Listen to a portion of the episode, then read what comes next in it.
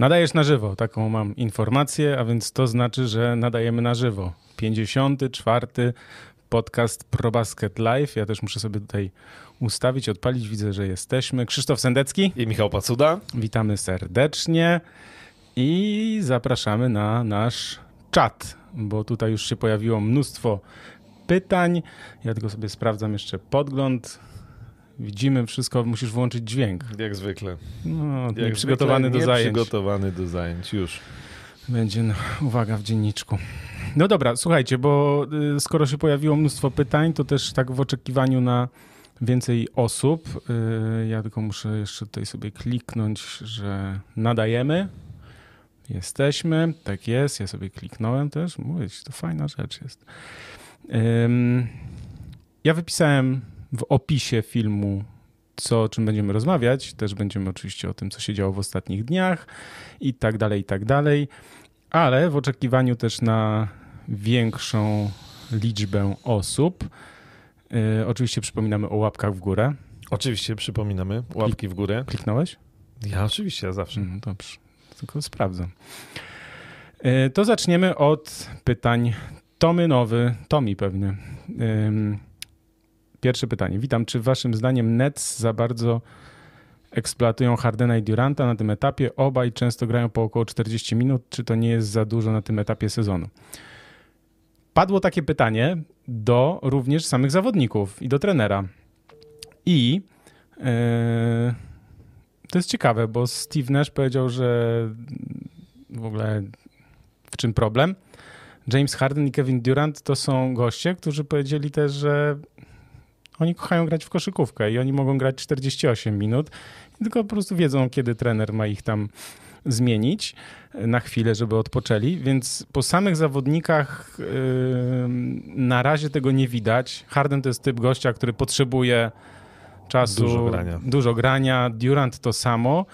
na razie nie widać, żeby to był problem. Pytanie tylko, czy jak oni mają tak grać cały sezon, czy oni będą mieli siłę na playoffy.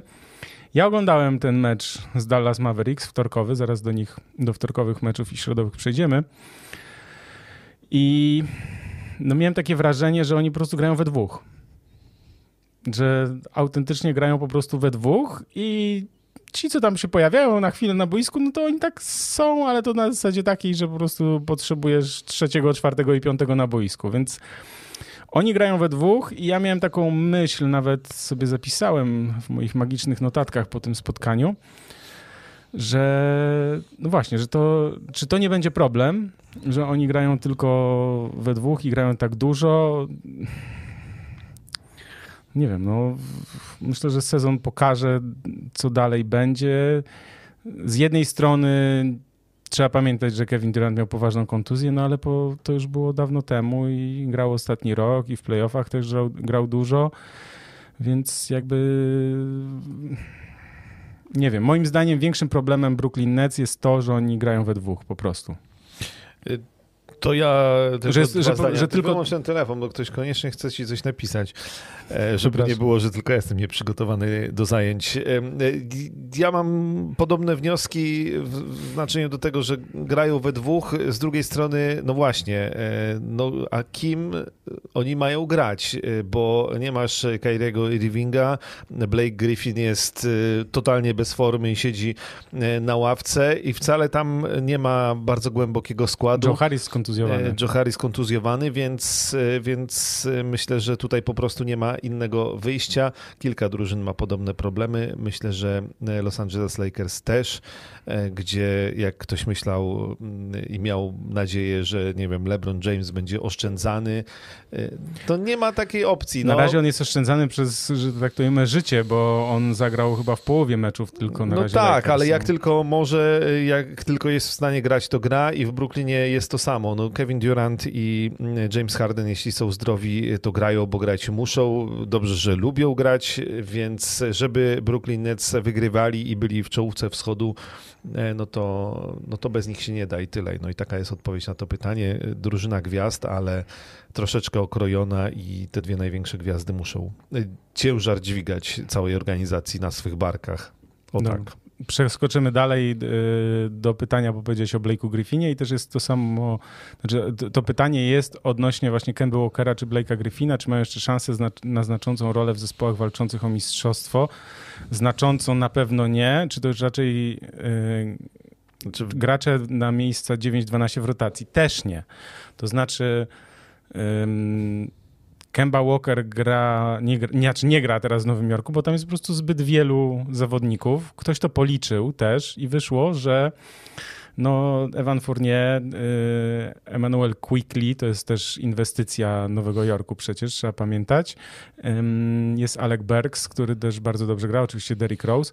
No i, i tam po prostu jest za dużo graczy na obwodzie, którzy są lepsi, nazwijmy to, w, lepsi w systemie funkcjonują, moim zdaniem. Po prostu ktoś też policzył, Albo... że, wiesz, że de, ten defensive rating i tak dalej, że na przykład Kemba Walker nie może grać z, Quick, Quickleyem razem, tak? A teraz pytanie, kto ma większą wartość dla drużyny?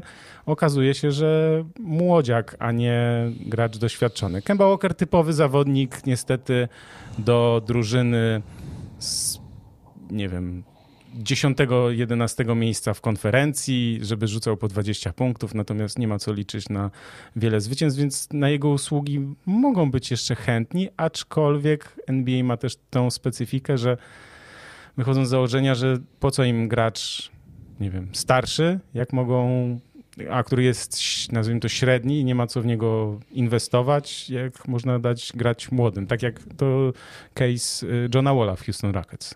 Mm, tak, znaczy zgadzam się co do Kemby Walkera e, w drużynie walczącej o mistrzostwo ważnej roli nie, bo, bo myślę, że przekonaliśmy się o tym i w Boston Celtics jak był i teraz e, również w Nowym Jorku. E, czy to jest zaskoczenie, bo ty mówisz o systemach, też oczywiście możemy podać liczby, że z Kemby Walkerem 116 traconych punktów na 100 posiadań, bez Kemby Walkera 99. Oczywiście to też nie jest takie proste, bo też zależy jak ta piątka i kto było obok Kemby Walkera. No, nikt się chyba nie spodziewał, że Kemba Walker nagle e, stanie się fantastycznym defensorem, e, jak przychodził do Nowego Jorku. E, miał rzucać, tych rzucających jest dużo, trochę może jest takim, powiedziałbym, kozłem ofiarnym całej tej sytuacji, że New York Knicks po prostu grają słabo, że zdecydowanie pogorszyli defensywę. Tom Thibodeau sam albo ze swoim sztabem doszli do wniosku, że jak odsunął Kemba Walkera, dadzą więcej grać Barksowi Barksowi dadzą więcej grać Quickleyowi, e, to ta gra New York Knicks będzie wyglądała lepiej. Czy ona wygląda lepiej? No to powiedziałbym, że na razie tak wygląda różnie i Evan Fournier jak dalej będzie tak pudłował jak w ostatnich meczach, no to też niedługo e, może być nieprzyjemnie dla niego. Natomiast jeśli chodzi o Kemba Walkera, ja bym powiedział, że jak w Charlotte Hornets grał, to była taka drużyna walcząca o playoffy. No to może nie 10-11, ale jak taka, żeby się do ósemki załapał i wtedy wszyscy się cieszą i, i jest super i on jest liderem liderem drużyny, która wywalczyła sobie miejsce w playoffach, a jak przegrywa, to się nic nie dzieje. To, to jeszcze tak I, i w jego przypadku też w sumie no nie taki duży kontrakt y, jest, bo tam jest 9 milionów za sezon, on ma na dwa lata umowę, więc to jest taki kontrakt, który można gdzieś tam wymienić i myślę, że się znajdą, e, znajdą na niego chętni. Ja nie wykluczam jeszcze też tego, że Kemba Walker wróci do rotacji w New York Knicks. To, to też nie, nie jest niemożliwe. Nie wiemy dokładnie, jakie są ustalenia, no bo przecież on się nie dowiedział z mediów, tylko się musiał dowiedzieć od trenera albo od kogoś ze sztabu sztabu, że wypada z pierwszej piątki i tak naprawdę wypada z rotacji, więc, e, więc Kemba Walker jeszcze się komuś przyda, a może nawet się okazać, że w Nowym Jorku się przyda. Natomiast z Blake'em Griffinem to jest rzecz dla mnie zadziwiająca, bo ja już myślałem, że on jakieś takie, wiesz, jakieś takie miejsce gdzieś tam w tym, na tym Brooklynie za te pieniądze, które ma, czyli niewielkie, sobie znalazł. Natomiast forma, w jakiej on jest, był na początku tego sezonu, jest dramatyczna. Znaczy, Ale pamiętaj, że rozmawialiśmy o tym, mówiliśmy o tym, ja, ja, ja o tym mówiłem na pewno, że po prostu on tak, nie walczy o zbiórkę, na przekazaniach próbuje robić wicher, czyli wiatr, że udaje tam coś i tak dalej. Yy, próbuje, znaczy, próbuje się też podkładać. To było też dramat. Ja nie mogę na to patrzeć, jak zawodnik zamiast twardo próbować stawać i bronić, to on wiesz, tu się przewraca, tu coś mówi, e, faule były i tak dalej, podstawia się i tak dalej. To nie przynosiło efektów, więc to było, ale to, a w, a w ataku palę racę za trzy. Nagle po prostu snajper się w nim obudził. Wiesz, że no nie, no, ale brak, wiesz co, dobra, nie chce bo, grać bo ja, pod koszem, ja już naprawdę bić się, no. doceniałem to, że Blake Griffin e, zaczął rzucać za trzy punkty. Powiedzmy, że on rzucał nieźle, ale w tym sezonie to on w ogóle, jak na niego rzucał fatalnie. No on tam miał, wiesz, no jak yy, on przez tą część kariery, od kiedy zaczął rzucać, od paru lat rzuca za trzy punkty, no to powiedzmy, że tam 30% to rzucał, no to teraz y, to, to teraz to już mówię z pamięci, ale wydaje mi się, że tam to było kilkanaście procent, także fatalnie e, pudłował, generalnie był nieskuteczny, no i, i nie wiem, na razie wylatuje z rotacji. 16% e, za trzy w tym sezonie. No, no, no to dobrze pamiętam. E, więc, więc Blake Griffin będzie miał problem, znaczy on już właściwie co z nim można zrobić? No albo, albo y, jeszcze, nie wiem, wróci do formy powiedzmy z poprzedniego sezonu i do rotacji Brooklyn Nets, natomiast no, umówmy się, no on już wielkiej y, roli w żadnym wielkim klubie odgrywać nie będzie. Znaczy w tej sytuacji, jeśli chcemy to jakoś porównywać, to Kemba Walker jeszcze tak, tak. tak znaczy tak, Blake tak, Griffin to już jest to już jest schyłek, to już jest koniec, ale to, zobacz, to już jakby nic z tego nie będzie. Tak, ale zobacz, że nawet jak Thunder odsunęli Ala Horforda, to Al Horford jednak ma taką opinię gracza, który może pomóc młodym zawodnikom. Teraz w Boston Celtics przecież gra, więc jakby no niby już go odsunęli właśnie z tego samego niby powodu, że już się nie nadaje i tak dalej, natomiast on pokazuje, że się nadaje, poza tym też ma ten atut, że jest takim, może być mentorem, jest bardzo inteligentny i tak dalej, i tak dalej. Natomiast Blake Griffin czy on się nadaje na mentora dla młodych graczy, on jest taki, ja to nazywam głupio śmieszny, no więc jakby no nie, nie, przykro mi, ale, ale nie. Niestety nie. Nie. Dobra, kolejne pytanie, bo tutaj już widzę, że nas... Dobra, jedziemy, no szyb, szyb Jedziemy w sensie... Spokojnie, Andrzej, nie denerwuj się.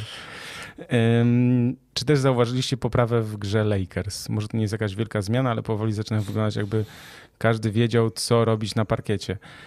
Y, teoretycznie tak. No, Lakers mieli ogromny problem z tym, że y, Russell Westbrook dwoił się i troił, ogromna presja i próbował po prostu robić wszystko, co wiemy, że jak tam się zagotuje pod czaszką, to, to jest szaleństwo. Jest mnóstwo strat, bo Russell Westbrook ma średnią 4,6 i ogólnie Problem jest taki, że te jego straty to nie są zwykłe straty, bo to nie jest takie, że wypadła piłka na aut, dobra, nic się nie stało.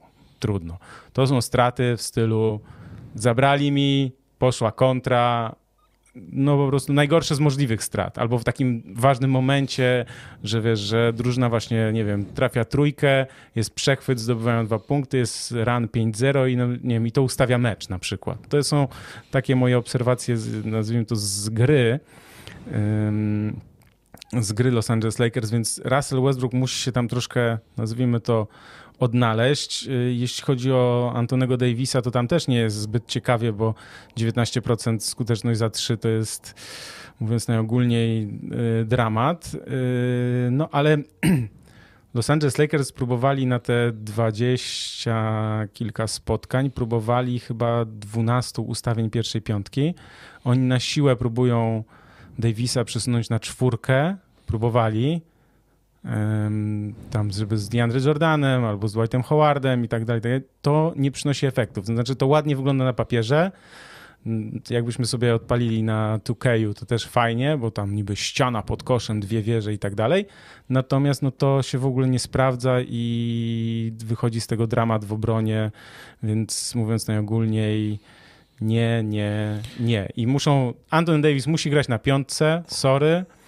E, LeBron James musi grać, a nie mieć albo kontuzję, albo łapać się na ten protokół covidowy i tak dalej. Russell Westbrook musi troszkę się ustabilizować emocjonalnie. No i też ci nowi zawodnicy muszą wejść w ten system.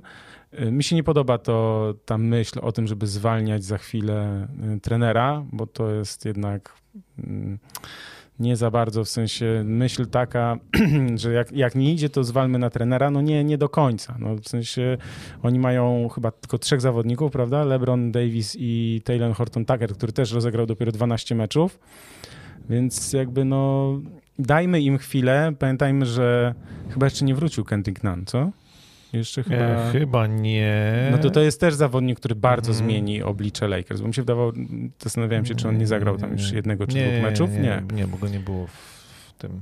No, no właśnie, więc jakby pamiętajmy meczu. o tym, że jeszcze musi wrócić Kendrick Nunn, który bardzo dużo może wnieść pozytywnego. Malik Monk zaczyna tam też gdzieś się odnajdywać, więc jakby myślę, że Lakers y, spokojnie jeszcze y, jeszcze mają bardzo dużo czasu. Wiesz co, ja e, oglądałem ten ostatni mecz e, z Boston Celtics wygrany. Mm. Trudno o długofalowe wnioski, bo Boston też ma problemy, grał bez Juliana Browna. Wiemy, że też nie zachwyca, natomiast rzeczywiście ja jestem zwolennikiem tej niskiej piątki, którą oni wyszli z Antonem Davisem na centrze. Antonem Davisem, który w tym meczu nie oddał żadnego rzutu za trzy punkty. E, oczywiście, jeśli Antony Davis też gra w obronie, tak jak chociażby w trzeciej kwarcie, bo, bo też było dużo zarzutów, że Antony Davis no gościu, wchodzisz w ten swój najlepszy to Charles Barkley, nie? Tak, Też tak, tak. Pojechał po nim, masz 28 lat, wchodzisz w swój prime, to ty miałeś być gwiazdą, liderem tej drużyny, człowiekiem, który po Lebronie e, będzie tym, który prowadzi Lakers do mistrzostwa. Co ty grasz? No, ani w obronie, ani w ataku, więc do Antonego Davisa było sporo zarzutów, natomiast taki Antony Davis jak z meczu z Boston Celtics, z takim Lebronem e, i z takim też Russellem Westbrookiem, który po tym meczu mówił, staram się e, koncentrować szukać y, swoich miejsc, swoich pozycji, podejmować dobre decyzje.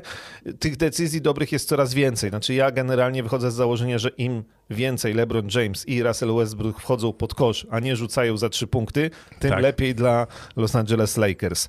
E, więc akurat ten mecz z e, Boston Celtics e, no, może idealny nie był, natomiast było tam sporo plusów, z których można wyciągnąć wnioski takie, że z Lakers rzeczywiście jest lepiej, natomiast oczywiście jak popatrzymy ileś tam meczów wstecz, no to, no to chyba mm, to jest dobre pod, podsumowanie Lakers, że oni po prostu grają w kratkę i te wyniki też są w kratkę, bo to jest y, zwycięstwo z Bostonem, wcześniej porażka z Clippers, wcześniej zwycięstwo z Sacramento i Detroit, wcześniej porażka z Sacramento, zwycięstwo z Indianą, porażka z Nowym Jorkiem, zwycięstwo z Detroit, e, porażka z Bostonem, Milwaukee, Chicago. Więc tak grają niestety Los Angeles Lakers. Oczywiście zmieniają się piątki, oczywiście są problemy z kontuzjami, oczywiście Russell Westbrook ma mecze, w, którym, e, w których traci 9 e, piłek i e, można cholery za przeproszeniem dostać oglądając go palącego truje. Zresztą ten mecz z Bostonem, e, chyba w tym meczu meczu też zaczął od trzech pudeł, e, a później, ale później już było, było lepiej. Więc generalnie e, Los Angeles Lakers mm, spokojnie, starsi panowie, jeszcze Carmelo Antony, jak czasem wejdzie.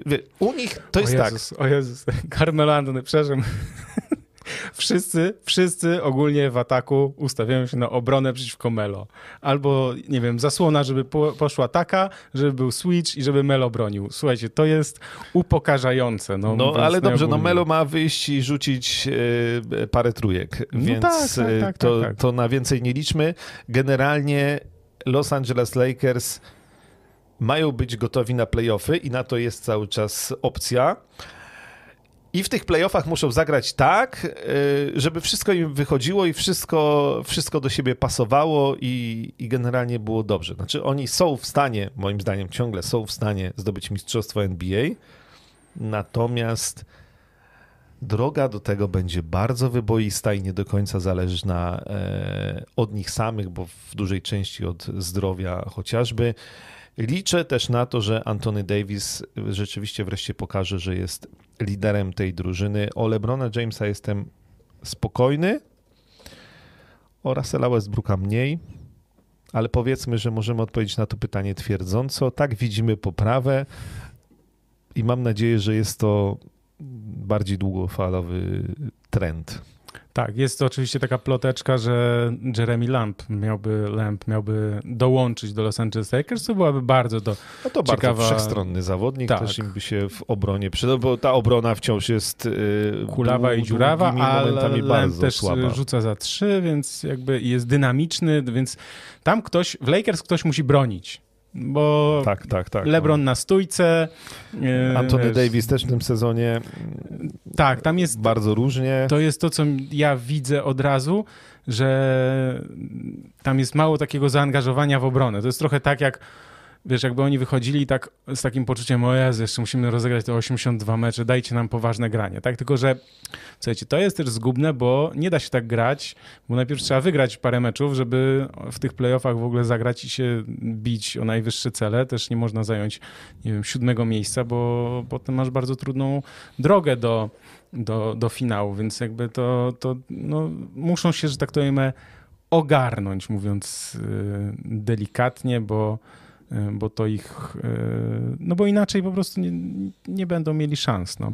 Jest pytanie, czy wymiana Lillarda za Westbrooka, to powiedzmy przy, to, to nie, do nie, ale do Lillarda e, nie, ale wrócimy. Powiemy o tym, no. Tak jest. Czy będzie komentarz do największej wygranej w historii NBA Grizzlies Thunder? Tak jest, będzie i komentarz jest taki.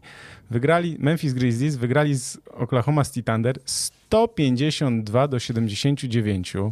Co jak ja zobaczyłem ten wynik, to mówię, że chyba się aplikacja zawiesiła. Coś chyba się komuś pomyliło na probaskecie. Mówię, co tu się dzieje, nie? Różnica 73 punktów. To jest najwyższa, to jest najwyższa historia, najwyższa wygrana w historii NBA. Przy okazji Grizzlies zapisali się w historii, bo każdą kwartę wygrali różnicą co najmniej 15 punktów. No i przy okazji to jest najwyższa zdobycz punktowa w historii Memphis Grizzlies też. A co ciekawe, Oklahoma City Thunder zapisała się również w historii, ponieważ do tej drużyny należy najwyższa przegrana na wyjeździe, to jest właśnie ten mecz, oraz najwyższa porażka we własnej hali, ponieważ w maju przegrali z Indianą Pacers z różnicą, różnicą 57 punktów. Więc tam i w OKC chyba lepiej, żeby tutaj kolega uruchomił te wybory w drafcie podczas trans, nocy jakiejś najbliższej transferowej, bo no nie wiem, czy to jest taka właściwa droga dla, dla Thunder, chociaż, chociaż z Lakers wygrali. Tak, też mam coś a propos rekordów, bo został pobity rekord e, z meczu Cleveland Cavaliers Miami Heat. E, tam było 68 punktów różnicy, to dotychczas było najwyższe zwycięstwo, ale to było coś, coś dla miłośników lat 90., to było w 91 roku, więc 148 e, do 80 wynik w tych latach 90., gdzie była ta zabójcza obrona i tak dalej. No ale Miami Heat wtedy zabójcza byli po, początkującą, e, początkującą organizacją. E, więc e, jak my to możemy skomentować? Znaczy mi się, wiesz co, porównanie takie nasunęło jednak z Kobim Bryantem i 81 punktami, że są rekordy i rekordy. To znaczy, tamte 81 punktów, jak sobie odpalicie w meczu z Toronto, to to był mecz, który Lakers wcale nie wygrali wysoko i Lakers mieli szczególnie w pierwszej połowie problemy i Kobe wcale od początku nie rzucał, tylko się rozkręcał i odpalił się po przerwie. Natomiast, no, no, no jak można skomentować? No przecież ta Oklahoma, no to nic, no, nic w obronie, nic w ataku, nic nie się działo, w obronie na stojąco, wszystko puszczali. No 73 punkty, to, no to, to 48 minut, a 73 40. do zera, no, no nie, no przecież dramat, no w ogóle nie da się tego skomentować e, w inny sposób niż rzeczywiście... Znam takiego trenera, który na, takie, na taki skład mówił skład węgla i papy ale mm, nie wiem, czy tak można powiedzieć, bo powiedzmy, że to jest jeden mecz, a w NBA gra się 82, więc jakby o tym warto mm, pamiętać. Więc to jest y, taka rzecz. Y, przejdźmy dalej, przyjacielu mój drogi, bo tu było pytanie takie. Mm, aha, y, Machiavelli wnosi zażalenie. Otóż za rzadko są wasze podcasty. Zróbcie coś z tym fantem. No niestety jest tak, że tutaj kwestie logistyczno-życiowe sprawiają, że e, robimy co dwa tygodnie, ale ja też mam takie poczucie, że w trakcie sezonu takie spotkania co tydzień by nas troszkę ograniczały co do, nazwijmy to, ciekawości tematów i jak tak się na razie spotykamy co dwa tygodnie, to myślę, że jest tak, nazwijmy to, bardziej intensywnie i jest dużo więcej ciekawostek do, do mówienia, bo mam takie wrażenie, że jak się spotykamy, ostatnio się spotkaliśmy chyba po, po dziewięciu dniach, czy, czy nie, po nie, -hmm, jakoś krócej było. Tak, no? krócej i tak trochę tak, mi się trochę myśli powtarzały, więc jakby mam obawę, że... chyba przed czasem nawet. Nie, no chyba tak to nie. Nie, nie, nie dobra, nie. Przyjechaliśmy dobra. zawsze. No. Okej, okay, no. Także, także, także na razie co dwa tygodnie kolejny, słuchajcie, bo tutaj też jest taka kwestia ważna, logistyczna, bo kolejny będzie podcast nie w czwartek, no bo przecież umawialiśmy się na czwartki, no to no jak, wiadomo. Jak, jak, moglibyśmy dotrzymać słowa? Spotkamy się w środę, 22 grudnia o godzinie 21. Bo czwartek wypada dzień przed Wigilią i się e, rozjeżdżamy, w znaczeniu ja się rozjeżdżam. Ty się rozjeżdżasz. Ja się rozjeżdżam. Ale to widzisz, to są, to są błędy logistyczne. Ty się dałeś tutaj ten, wiesz, do teściowej to się jedzie w Wigilię. Ale do no. mamy też. A no tak, no dobra. Nie, no dobra, to wybaczam. Przede wszystkim do stalowej woli. Oczywiście, no dobra, no to już tak. wybaczam. Także 23, nie, 22 w środę, 22. Będziemy się domówić za chwilę 22, też pod koniec, tak. przypominać, także to jest yy, tak. Dobra, słuchajcie, bo też pytania nam tutaj się będą dublować z tym, co chcemy yy, powiedzieć, więc yy, zacznijmy sobie od... Czekaj, to jeszcze tylko Krzysiek, no? jak po wizycie w Basket Office, e, pozdrawiam serdecznie, Michał też był e, tydzień A, wcześniej? Tak, e, no tak. W Kanal Plus pozdrawiamy chłopaków. Czy dwa? Dwa tygodnie wcześniej. No to dwa. Nieważne. Z C Plus bardzo sympatycznie. Tak, bardzo fajnie, w sensie, a przy tej okazji, słuchajcie, jak padło, skoro padło to pytanie, to ja tutaj przez przypadek zupełnie, wszystko ustawione, wyjmuję z kapelusza taką informację, ponieważ ta promocja, o której e, wam mówiliśmy ostatnio, o tym, że można sobie pierwszy miesiąc y, obejrzeć Kanal Plus online za 10 zł, to ona nadal jest i do końca roku będzie na pewno, a może nawet i dłużej. W każdym razie polega to na tym, linka właśnie dodałem na czacie, jest na ProBaskecie ponownie y, ten news. Ja tylko w skrócie powiem, żeby nie było. Chodzi o to, że Kanal Plus to już nie jest tylko oglądanie, że nie musisz mieć kablówki albo talerza tak zwanego, czyli satelity, ale możesz mieć też Kanal Plus, po prostu to, co tam jest w tych pakietach, możesz mieć przez internet. I tu w tym artykule jest wszystko opisane. Normalnie jest dostęp do tych kanałów, które tam Kanal Plus oferuje. Także to nie jest jakoś tam okrojone, nawet jeszcze więcej, można z odtworzenia oglądać, więc jakby warto, warto sprawdzić. Pierwszy miesiąc 10 zł, trzy kolejne po 30 zł, więc jak ktoś ma takie poczucie, że e, że Kanal Plus to pewnie stówę kosztuje, bo taka może być jakaś opinia taka takie przekonanie gdzieś e, zdobyte przez lata, no to tu jest jakby zupełnie inaczej i, i warto sprawdzić. Też e, jest tam na stronie Kanal Plus, warto sprawdzić e, na co te, na jakich urządzeniach, bo naprawdę sporo urządzeń działa i z tego co słyszałem, to działa, a nie a nie, że są z tym jakieś problemy. Także zachęcam do sprawdzenia, zwłaszcza, że mecze świąteczne niedługo prawda? Tak. Cały tam wieczór będzie, to też można oglądać, mecze sylwestrowe, więc będzie też sporo NBA w najbliższym czasie ty, tych meczów o tak zwanej e, ludzkiej porze, czyli bez zarywania nocy, więc to... Ja tu szybciutko w tym czasie przejrzałem e,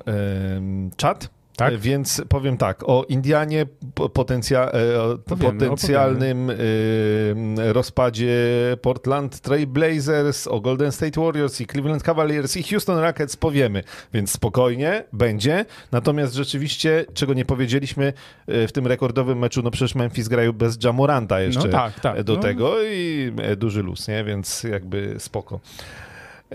Słuchaj, tu kolega Rzodkiewka jest bardzo aktywny na czacie. Pozdrawiam cię, Michał, serdecznie.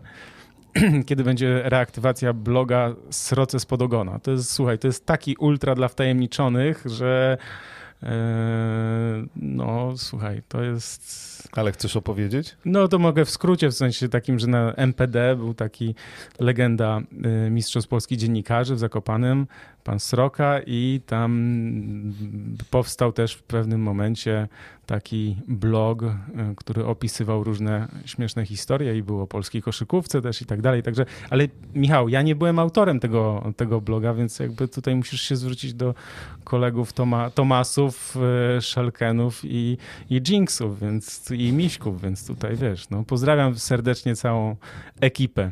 Także yy, Także to tak. MPD to takie Mistrzostwa Polskich Dziennikarzy w Zakopanem przez lata była taka bardzo fajna impreza. Ostatnio była reaktywowana. Także taka informacja ode mnie. Dobra. Yy, pana realizatora naszego wspaniałego poprosimy o pierwszą planszę z wtorkowymi wynikami, tak dla tak zwanej formalności, bo yy, już powiedzieliśmy o tym, co? Dallas Mavericks przegrali z Brooklyn Nets 99 do 102, e, Spurs przegrali z New York Knicks, a Lakers wygrali z Boston Celtics. Czy ty, Krzysiu, coś chciałbyś o tych meczach jeszcze dodać? Trochę chyba powiedzieliśmy, czy myśmy już powiedzieli wszystko? Właściwie, no właściwie wszystko, bo akurat Chociaż może jeszcze o, o, o Dallas. Dallas. Może powiedzmy. Proszę. No z Dallas jest taki problem, trochę jak z Brooklynem, że mam wrażenie, że panowie Luka Doncic i Krista Porzingis grają we dwóch, a do tego grają nierówno. E, I są lepsze momenty, kiedy obaj trafiają za trzy punkty i Porzingis e, pakuje piłkę do kosza i czasem nawet parę zbiórek zaliczy.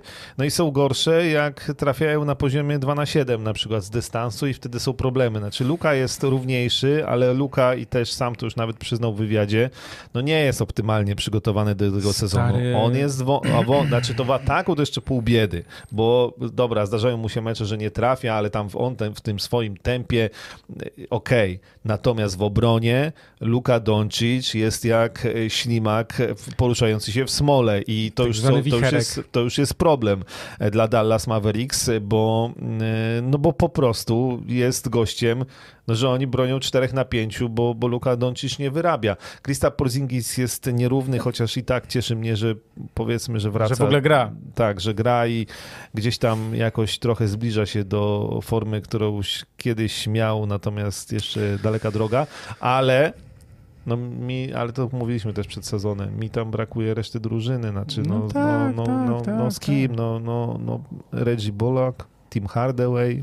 Wiesz, no Tim Hardaway Jr. miał taki moment A teraz w playoffach. Z zwłaszcza, ławki wchodzi no, i tak, ostatnio tak, miał tak. 0,7 na 3, za 3, no 0 na 7, więc jakby ma lepsze momenty, każdy z nich, natomiast Dallas Mavericks to jest w tej chwili organizacja, której jak Mark Cuban czegoś nie wymyśli. E, Tylko wiesz, stylu... on, nie, on, nie, ma też za bardzo argumentów, atutów no, do tych wymian. Jakby pomysł na zbudujemy drużynę wokół Luki Doncicza i Kristapsa Porzingisa to raczej nie wypali. Luk, wokół Luki Doncicza na przyszłość, no oczywiście bym budował. Luka Doncic też mówi, że on, on wróci do swojej optymalnej formy, że to były igrzyska, że to były kontuzje, Pizza. że trochę za bardzo się wyluzował przez trzy tygodnie. Skąd ja to znam? Więc, e, więc on mówi, że on musi cały czas gdzieś tam ciągle z jakimiś mini kontuzjami e, gra i się zmaga z bólem. Ale wiesz, że te kontuzje też wynikają z z tego, że po prostu no nie jest w formie, tak? To znaczy, że tak. gdzieś tam noga nie, wiesz, noga siądzie, nie wiem, gdzieś spada, tu już kostka poleciała, a jak ktoś jest Oczywiście czasem jest tak, że no, możesz być w super formie, a i tak źle postawisz nogę i niestety poszła. Natomiast też jest tak, że jak ktoś ma silne, silne nogi, jest dobrze fizycznie przygotowany, no to, to ta noga, wiesz, stoi sztywno i nie, i nie poleci. No więc jakby nie, źle to wyglądało. Przepraszam. Y, dla mnie Luka Doncic jest potwornie wolny, taki jest ociężały. Ja rozumiem, że on jest dwudziestolatkiem, który tam na rutynce, wiadomo, to przyzwyczaił nas do tego, ale, ale jednak to nie wygląda najlepiej i dobra była akcja w pierwszej kwarcie, bo tam już go broniło ze trzech chyba różnych zawodników. Durant do niego, wiesz, usiadł, nie, na nim. No to jak Durant do niego siadł, to to, to luki nie było, no wiesz, w sensie takim, że naprawdę miał już dużo, dużo, dużo ciężej i, i, i oddawał tę piłkę. W ogóle historia tego meczu, jeszcze tylko wspomnę, że Mavs prowadzili nawet różnicą 17 punktów, 10 prowadzili po trzeciej kwarcie, natomiast w połowie czwartej kwarty realizator pokazał taką statystykę, że Doncic nie trafił ostatnich pięciu rzutów i Porzingis też nie trafił ostatnich pięciu no, rzutów. Druga połowa wykonania Dallas dramatyczna, po pierwszej się wydawało naprawdę, że jest nieźle. No ale, tak, ale, ale wiesz, ale to też jest kwestia taka ważna, jakich rzutów oni nie trafiali. Znaczy, to są, to, to były często, nie mówię, że wszystkie, ale to są często złe decyzje rzutowe. Czyli Kristaps Porzingis na szóstym metrze, walący z pół dystansu, trzeci tam, nie wiem, rzut z rzędu, w momencie, kiedy nikogo nie ma na zbiórce nawet. No tak się grać i wygrywać nie da, mówiąc najogólniej. Tam jeszcze pod koniec, z półtorej minuty przed, była taka sytuacja, że mm, dwóch bardziej otyłych panów naprzeciw siebie stanęło i, no i James Harden bez problemu lukę objechał na, że tak powiem, na, na, na, dużym luzie szczuplaczek. Natomiast no, są informacje, że Luka na obóz przygotowawczy jakby no, przed tym sezonem to przyjechał ważąc 117 czy tam 115 kilo. Co ty opowiadasz? Więc e, jakby on sobie chyba naprawdę mm, troszeczkę dał luzu na wakacjach. Być może, być może za dużo do tego doszły tam te kontuzja. Przy dwóch metrach wzrostu? 2,1? Oż, motherfucker. Więc nie wiem, ile on teraz waży, natomiast na pewno w Nie, no widać, słuchajcie, widać, że ja też jestem jest. ostatni do krytykowania i komentowania czyjejś wagi, bo sam oscyluję przy moim metrze 91. No, jak już dziewiątka z przodu się zaczyna, to ja już mi się lampka zapala i próbuję i się staram i też wiem, że to jest bardzo trudne, więc jakby nie, no, nie będę tutaj się naśmiewał, tak, ale no ale ja już nie gram w kosza, w sensie i nie gram w NBA, więc jakby trochę tutaj. No nie, nie. Luka źle wygląda w sensie takim, że jest nalany i widać, że mu to przeszkadza, że to go spowolniło i to wprowadza, znaczy ogranicza go po prostu, więc jakby tak się grać nie da.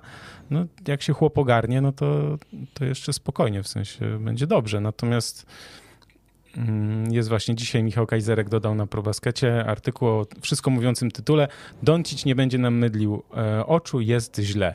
I tutaj właśnie... No, trochę tak, jest źle. E, no i z tych wyników to jeszcze chyba tylko, ponieważ dzisiaj mam bluzę Boston Celtics, to dodam jednym zdaniem, że w Boston Celtics też za dobrze nie jest. No oni grają bez Juliana Browna, ale powiedziałbym, że bez zmian, e, czyli jeśli ktoś marzył o tym, że w tym sezonie Boston się włączy w walkę o mistrzostwo, to nie, nie, nie, nie, nie. Nic z tych rzeczy. Jason Tatum ciągle za dużo rzuca, e, a nie daje to zwycięstw i Boston... Ale w tym nie... meczu z Lakers ile highlightsów było człowieku. Tam wsady po prostu jak nad Antonem Davisem. O Jezus. Brawo.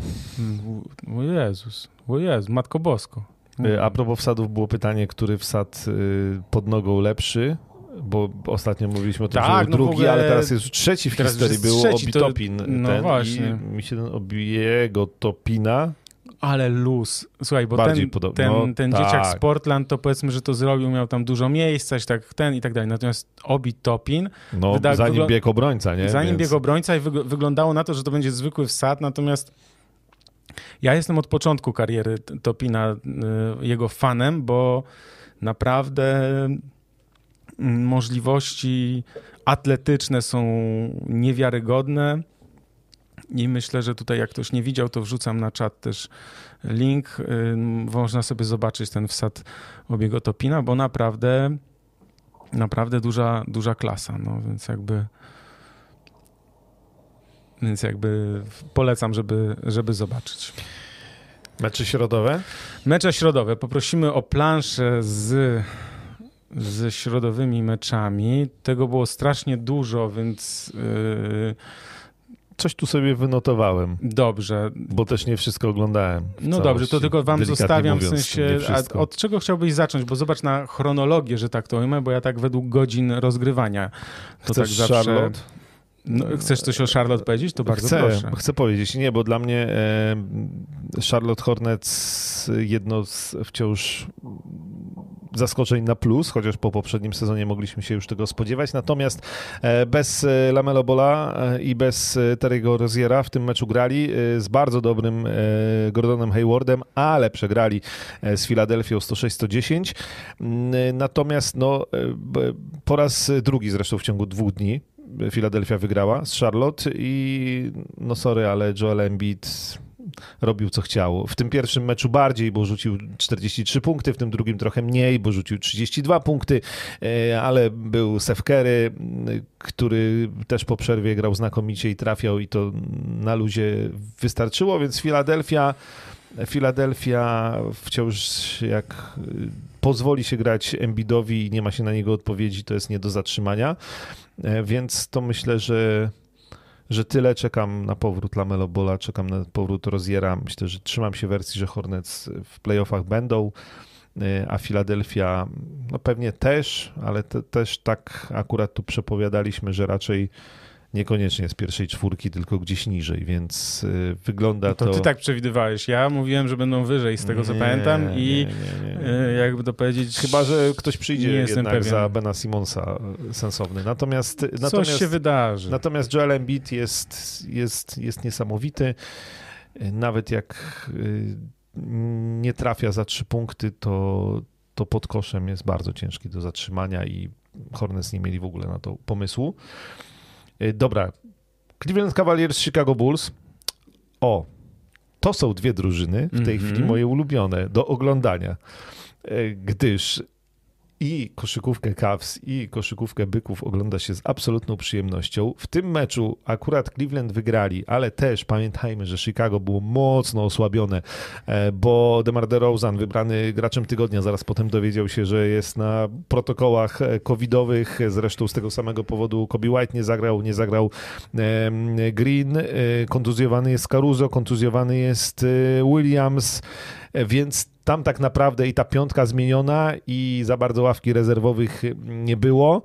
E, Cleveland Cavaliers natomiast no, grają w tym sezonie jest to jak na nich, to wspaniale. Nie, no to znaczy, mówiliśmy też o nich. No, no mówiliśmy. Mega, to, to, fajnie, jest, to no. była pierwsza drużyna do kandydata na zrobienie największej niespodzianki e, przez nas wymieniana i, i rzeczywiście Cleveland na razie są rewet, ktoś na tym zyskuje. Darius no, Garland, no. który e, poprawił wszystkie statystyki w porównaniu z poprzednim sezonem e, i on jest numerem piątym draftu z 2019 roku.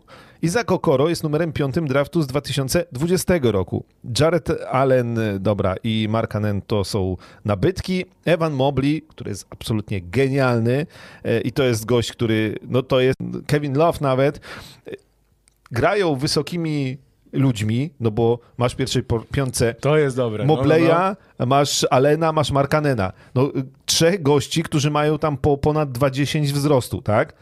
E, z czego e, Mobley nie rzuca za trzy punkty, e, Allen mm, nie za bardzo, też nie, Markanen rzuca, dobra, no i, i wiesz, i tak naprawdę tych rzutów za trzy punkty wcale dużo nie ma, jak już coś to raczej z ławki to Kevin Love, czy, czy Osman, czy, czy nie wiem, no Rubio to różnie zależy, jak mecz mu się potoczy.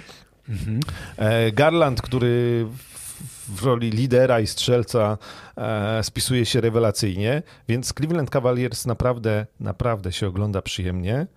E, Cleveland Cavaliers wygrywają, Cleveland Cavaliers są wysoko i, pod, i grają koszykówkę w ogóle nie dzisiejszą z trzema wysokimi gośćmi, e, z trzema centrami tak naprawdę, no, czy tam, dobra, jak, no ale jakby ich nie ustawił, no to na pozycjach 4-5 trzech gości nie jesteś w stanie e, pomieścić, którzy powinni grać na pozycjach 4-5 e, i e, no i drafty, znaczy da się zbudować drużynę dobrze wybierając w draftach i to każdy z tych zawodników to jest gość, który ma papiery na wiele lat grania w NBA.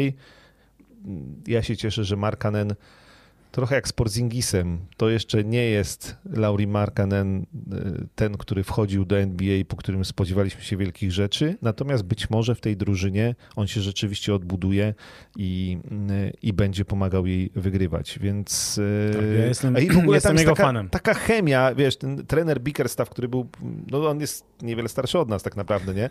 E, I, i był to asystentem. Nie, to już nie jest argument.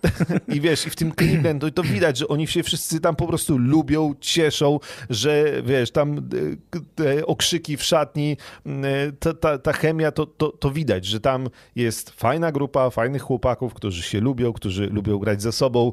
E, I jeszcze do tego, jak wygrywają, no to już tam nie ma co psuć. No, jest Cleveland Cavaliers na razie naprawdę, naprawdę duża klasa. Lecimy dalej. E, dobra, poz... Washington, Wizard... No tam ja, Kyle Kuzma trafił trójeczkę no, z rogu tak, na, na, na dogrywkę, sekundy. tak? Nie, chyba nie, na zwycięstwo. Dobra, nie, nie widziałem tego meczu, e, od razu mówię, e, to, ale aczkolwiek nadspodziewane nieduże problemy, skoro po dogrywce Wizards z Pistons wygrywają. No i to już teraz tak, pamiętaj, że patrzyliśmy na Wizards, wiesz, jako drużyny z 10, 11 czy 12, oni tutaj, wiesz, na piątym miejscu. Tak, tak, tak, no to Więc teraz jakby... są wielcy faworyci. Tak. Co się wydarzyło w meczu Indiana-Nowy Jork? No właśnie, no to potwierdza to, jak wygląda Nowy Jork w tym momencie, że jest jedną wielką sinusoidą, raz lepiej, raz gorzej. Wiesz co, no niestety w Nowym Jorku trochę przez to odsunięcie Kemby Walkera trochę wróciliśmy do sytuacji z tamtego roku, czyli znowu wszystko zaczyna się opierać na, e, w ataku na Juliusie Randlu i na mm, RJ Barrecie. W obronie e, Nowy Jork broni gorzej niż e, w zeszłym sezonie. Przegrał 4 z 5 meczów ostatnich.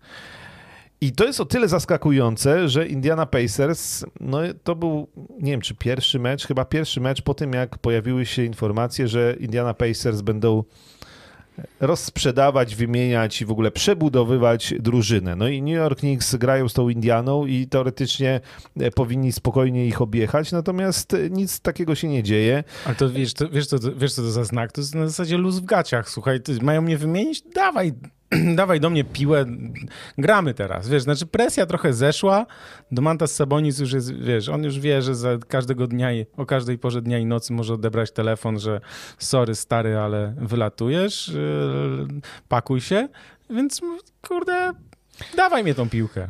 Tak, e, no trzeba dodać, e, to zaraz do Indiany pewnie przejdziemy. Tak, tak, tak, Indiany to później. Jakby w Nowym Jorku, bo to, y, musiał Thibodeau zmienić znowu pierwszą piątkę, bo Nerlens Noel mm, jakiś tam miał ból pleców, więc z nim, znaczy bez niego jest większy problem w obronie, mm. więc jak go nie ma, to też taka propy o Kemby Walkera, bo to też było ważne, czy tak naprawdę, nie wiem, czy nieważniejsze, czy Noel jest na parkiecie, czy go nie ma.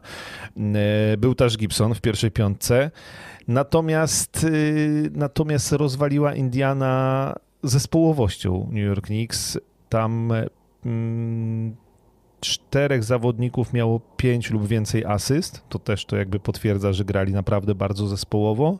E, no i to, o czym wspominaliśmy już mówiąc o Kembie Walkerze, że Evan Fournier, no e, wiesz, no to jest strzelec, on ma zdobywać punkty, a on nie trafia, gra źle, popełnia błędy, e, jest mijany w obronie na wszelkie sposoby, no, słabo broni, więc u Tomati Bodo wiesz, za dużo e, to nie pogra, szczególnie, że, że często ogrywał go Duarte, który jest pierwszoroczniakiem, tak? Więc y, no nie, nie, nie, nie, niestety ta gra Nowego Jorku nie wyglądała e, za dobrze i... No dobry początek Furnie z sezonu, tak pamiętam. Tak. Że miał A... dobry początek, teraz jeszcze sobie zerkam statystyki, to rzeczywiście jest taki schyłek. W ostatnich dwóch meczach po 7 punktów tylko. Ja też ale, też liczba, ale też liczba minut, tak, znaczy też liczba minut spadła. Jakoś wcześniej grał wiesz, po ponad 30, teraz po 20. No muszą tam chyba jeszcze, tam Thibodeau musi chyba jeszcze przemyśleć Wiesz, pewne no. rzeczy, pewne koncepcje, jak to... No i, i, i jak Julius Randle i, i Archie Barrett sobie nie radzą, no to no to zaczynają się problemy, więc e, New York Knicks naprawdę e, nie wyglądali w tym meczu niestety dobrze i jeszcze tak sobie zerkam na statystyki. E, no, Barrett 5 na 12, Randle 6 na 18. No, on, on wyglądał na sfrustrowanego generalnie, że mu nic nie wychodziło w tym meczu.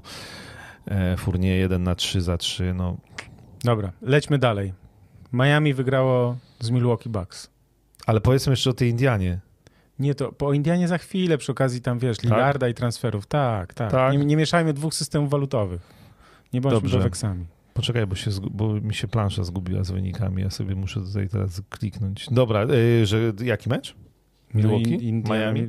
Tak, Nie? Miami i Milwaukee. E, to za, wiesz co, mm, znaczy po części zaskakujące zwycięstwo, bo Miami bez Jimmy'ego Butlera i bez e, Bama Adebayo, no właśnie. a jakiś tam genialny mecz zagrał Caleb Martin, jakbyśmy tego nie nazwali, no 28 punktów po prostu mecz życia.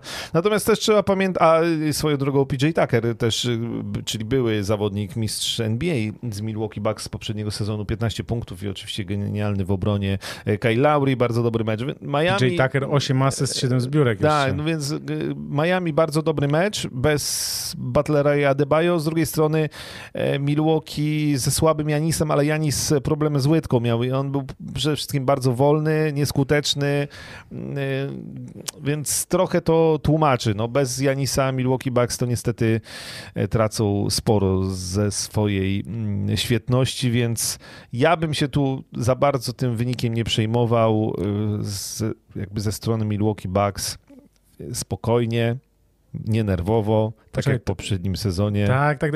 Poza tym pamiętasz, oni zaczęli fatalnie. Tak, już. A już, a, a już na trzecim tak, czy no, czwartym miejscu wiadomo, są, że brakowało Drew Holiday'a, brakowało Chrisa Middletona, oni wrócili, Milwaukee Bucks zaczęli wygrywać. I jeśli się nie mylę, to to jest pierwsza porażka Milwaukee Bucks, kiedy grali zarówno Janis, Middleton i Holiday w tym samym meczu. Jeśli się nie mylę, bo tak coś mi się kojarzy, że oni mieli wcześniej chyba tam 11-0 czy coś takiego, więc... Generalnie możemy być spokojni i o formę Miami, szczególnie jak wrócą Butler i Adebayo, i o formę Milwaukee Bucks, y, oby tylko Janis był zdrowy. Mm, tak, to tak, to skomentujmy ten Wiesz, mecz. co chciałbym zobaczyć w playoffach?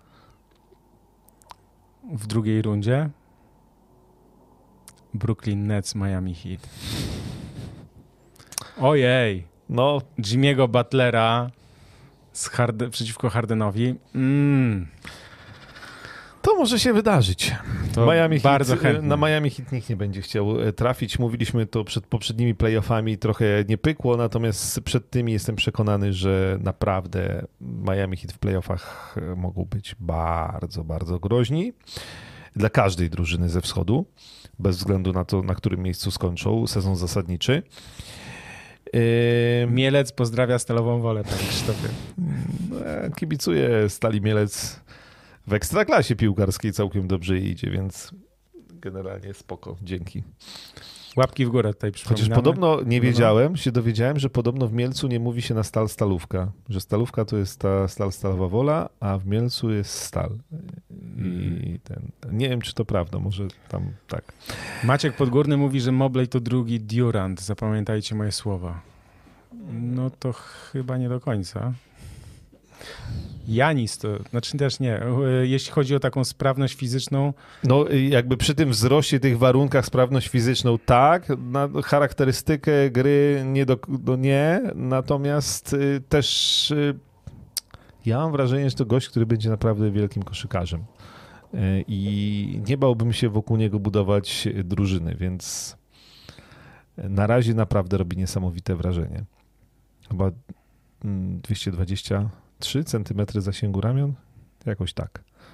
Generalnie no tak, tylko on gra pod koszem raczej, tak? Więc no tak, ale wiesz, ale on bardzo y, no, gra pod koszem, natomiast też, yy, że tak powiem, jest mobilny.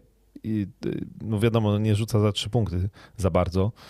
E, chyba że musi. Natomiast, e, natomiast też e, mi imponuje to, jak on gra w obronie, że przejmuje zasłony, że gdzieś tam bloki z pomocy, więc naprawdę. Zaangażowanie jest torpeda. Tak, tak, tak, tak, tak. więc jak najbardziej. Toronto, a, Toronto przegrało z Oklahoma, ale nie widziałem tego meczu, więc nic nie powiem na ten temat.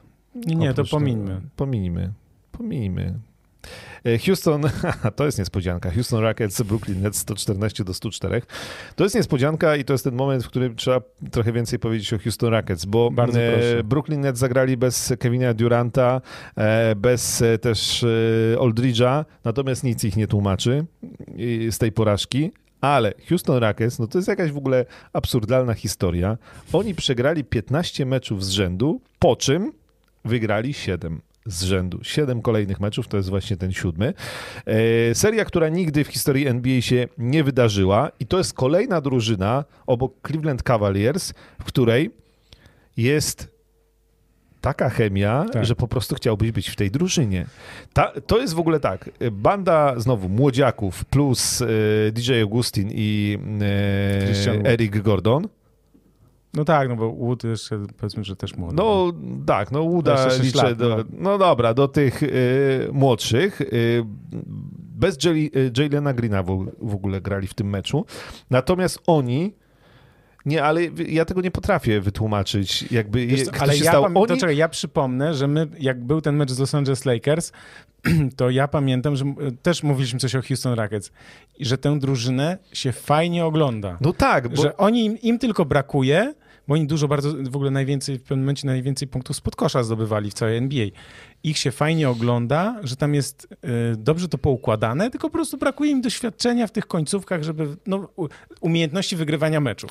Jak widać, dosyć szybko nabili Tak, tę no, jeśli chcemy szukać jakichś taktycznych, bo ja też nie, nie, nie zagłębię się w to za bardzo, bo nie oglądałem aż tylu meczów Houston Rockets, natomiast y, no, jakby w tym meczu z Brooklyn Nets i, i w ostatnich, to, że Christian Wood e, jednak gra na centrze, a nie na e, pozycji silnego skrzydłowego, e, więc tutaj trener Silas trochę tam Daniela Tajsa odsunął. Christian Wood na centrze to jest bardzo dobre rozwiązanie i teraz oni w tych ostatnich meczach mają 41% za 3, albo to też dzięki temu, tak, że bardziej rozciągnęli grę e, i, e, i, i nagle skuteczność rzutów za 3 punkty się bardzo poprawiła e, i oni też mają w tej chwili, w tych, licząc ostatnie mecze, te wygrane, największą liczbę asyst, ponad 29 asyst, e, więc to też potwierdza, że im się fajnie ze sobą gra. E, Tam oczywiście jest sprzed paru dni ta sytuacja, która też była w mediach społecznościowych, jak e, już nie wiem, któryś tam miał na triple-double e, zbiórkę. Jezus, Natomiast- Porter Jr. Natomiast gdyby znali chłopaki e, przepisy, to by wiedzieli, że, mm, że ta zbiórka i tak nie może być e, zaliczona, tak? Bo mm, tak, no bo jak, jak Co, zbija... cofnę, cofnęli mu. Tak, no cofnęli, cofnęli. Więc... Ale ja to przypomnę, bo teraz z głowy, był taki zawodnik Bob Sura. E, Czy ty kojarzysz takiego Kojarzę, no. No, on grał właśnie w Houston Rockets i z tego, co ja pamiętam, przepraszam, to on zrobił taki numer, że jak mu brakowało zbiórki, to poleciał, wiesz, leciał sam na sam z koszem, specjalnie nie trafił, zebrał i dobił. I z tego, co ja pamiętam, to chyba właśnie też NBA mu cofnęła chyba, a chociaż nie wiem, nie pamiętam. No, to- Może ktoś pamięta, bo to tak nie mi wiem, się ale to tutaj za bardzo skojarzyło. chyba... Jak, jak byśmy tego nie oceniali, no to nie ma podstaw, żeby cofnąć. Natomiast, No teoretycznie właśnie. natomiast jak zbijasz piłkę z zamiarem jakby odegrania do kolegi, to, to tobie jest zaliczona zbiórka, a nie temu, kto e, łapie ją w ręce. Więc e, Tak. tak, tak, tak jak z przechwytem. tak, także e, Tutaj Jacek Dębski przypomina, znaczy przypomina właśnie to, co mówiłem z tym 11-0 do tej pory i właśnie Bucks, że jeszcze wracając do Bucks, że to 11-0 mieli przed tym meczem, jak grali właśnie Drew Middleton i Janis.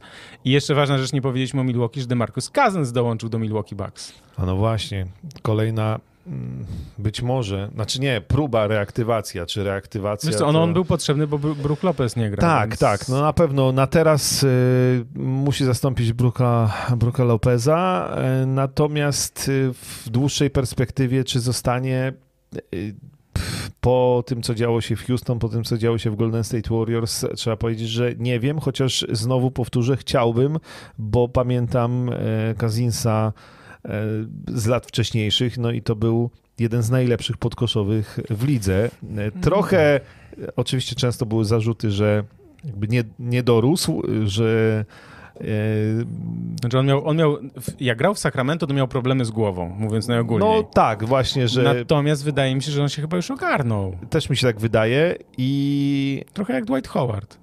i kontuzje oczywiście, które e, miały wpływ na jego formę. Miejmy nadzieję, że, że jeszcze tutaj będzie potrzebny, bo no, świetny teoretycznie na papierze ciągle e, podkoszowy z dobrym rzutem za trzy punkty e, zawsze się e, przyda. Tak, ja, a jeszcze w Houston Rockets jest taki fajny gość, Jason Tate. Mhm. To też jest Też taki...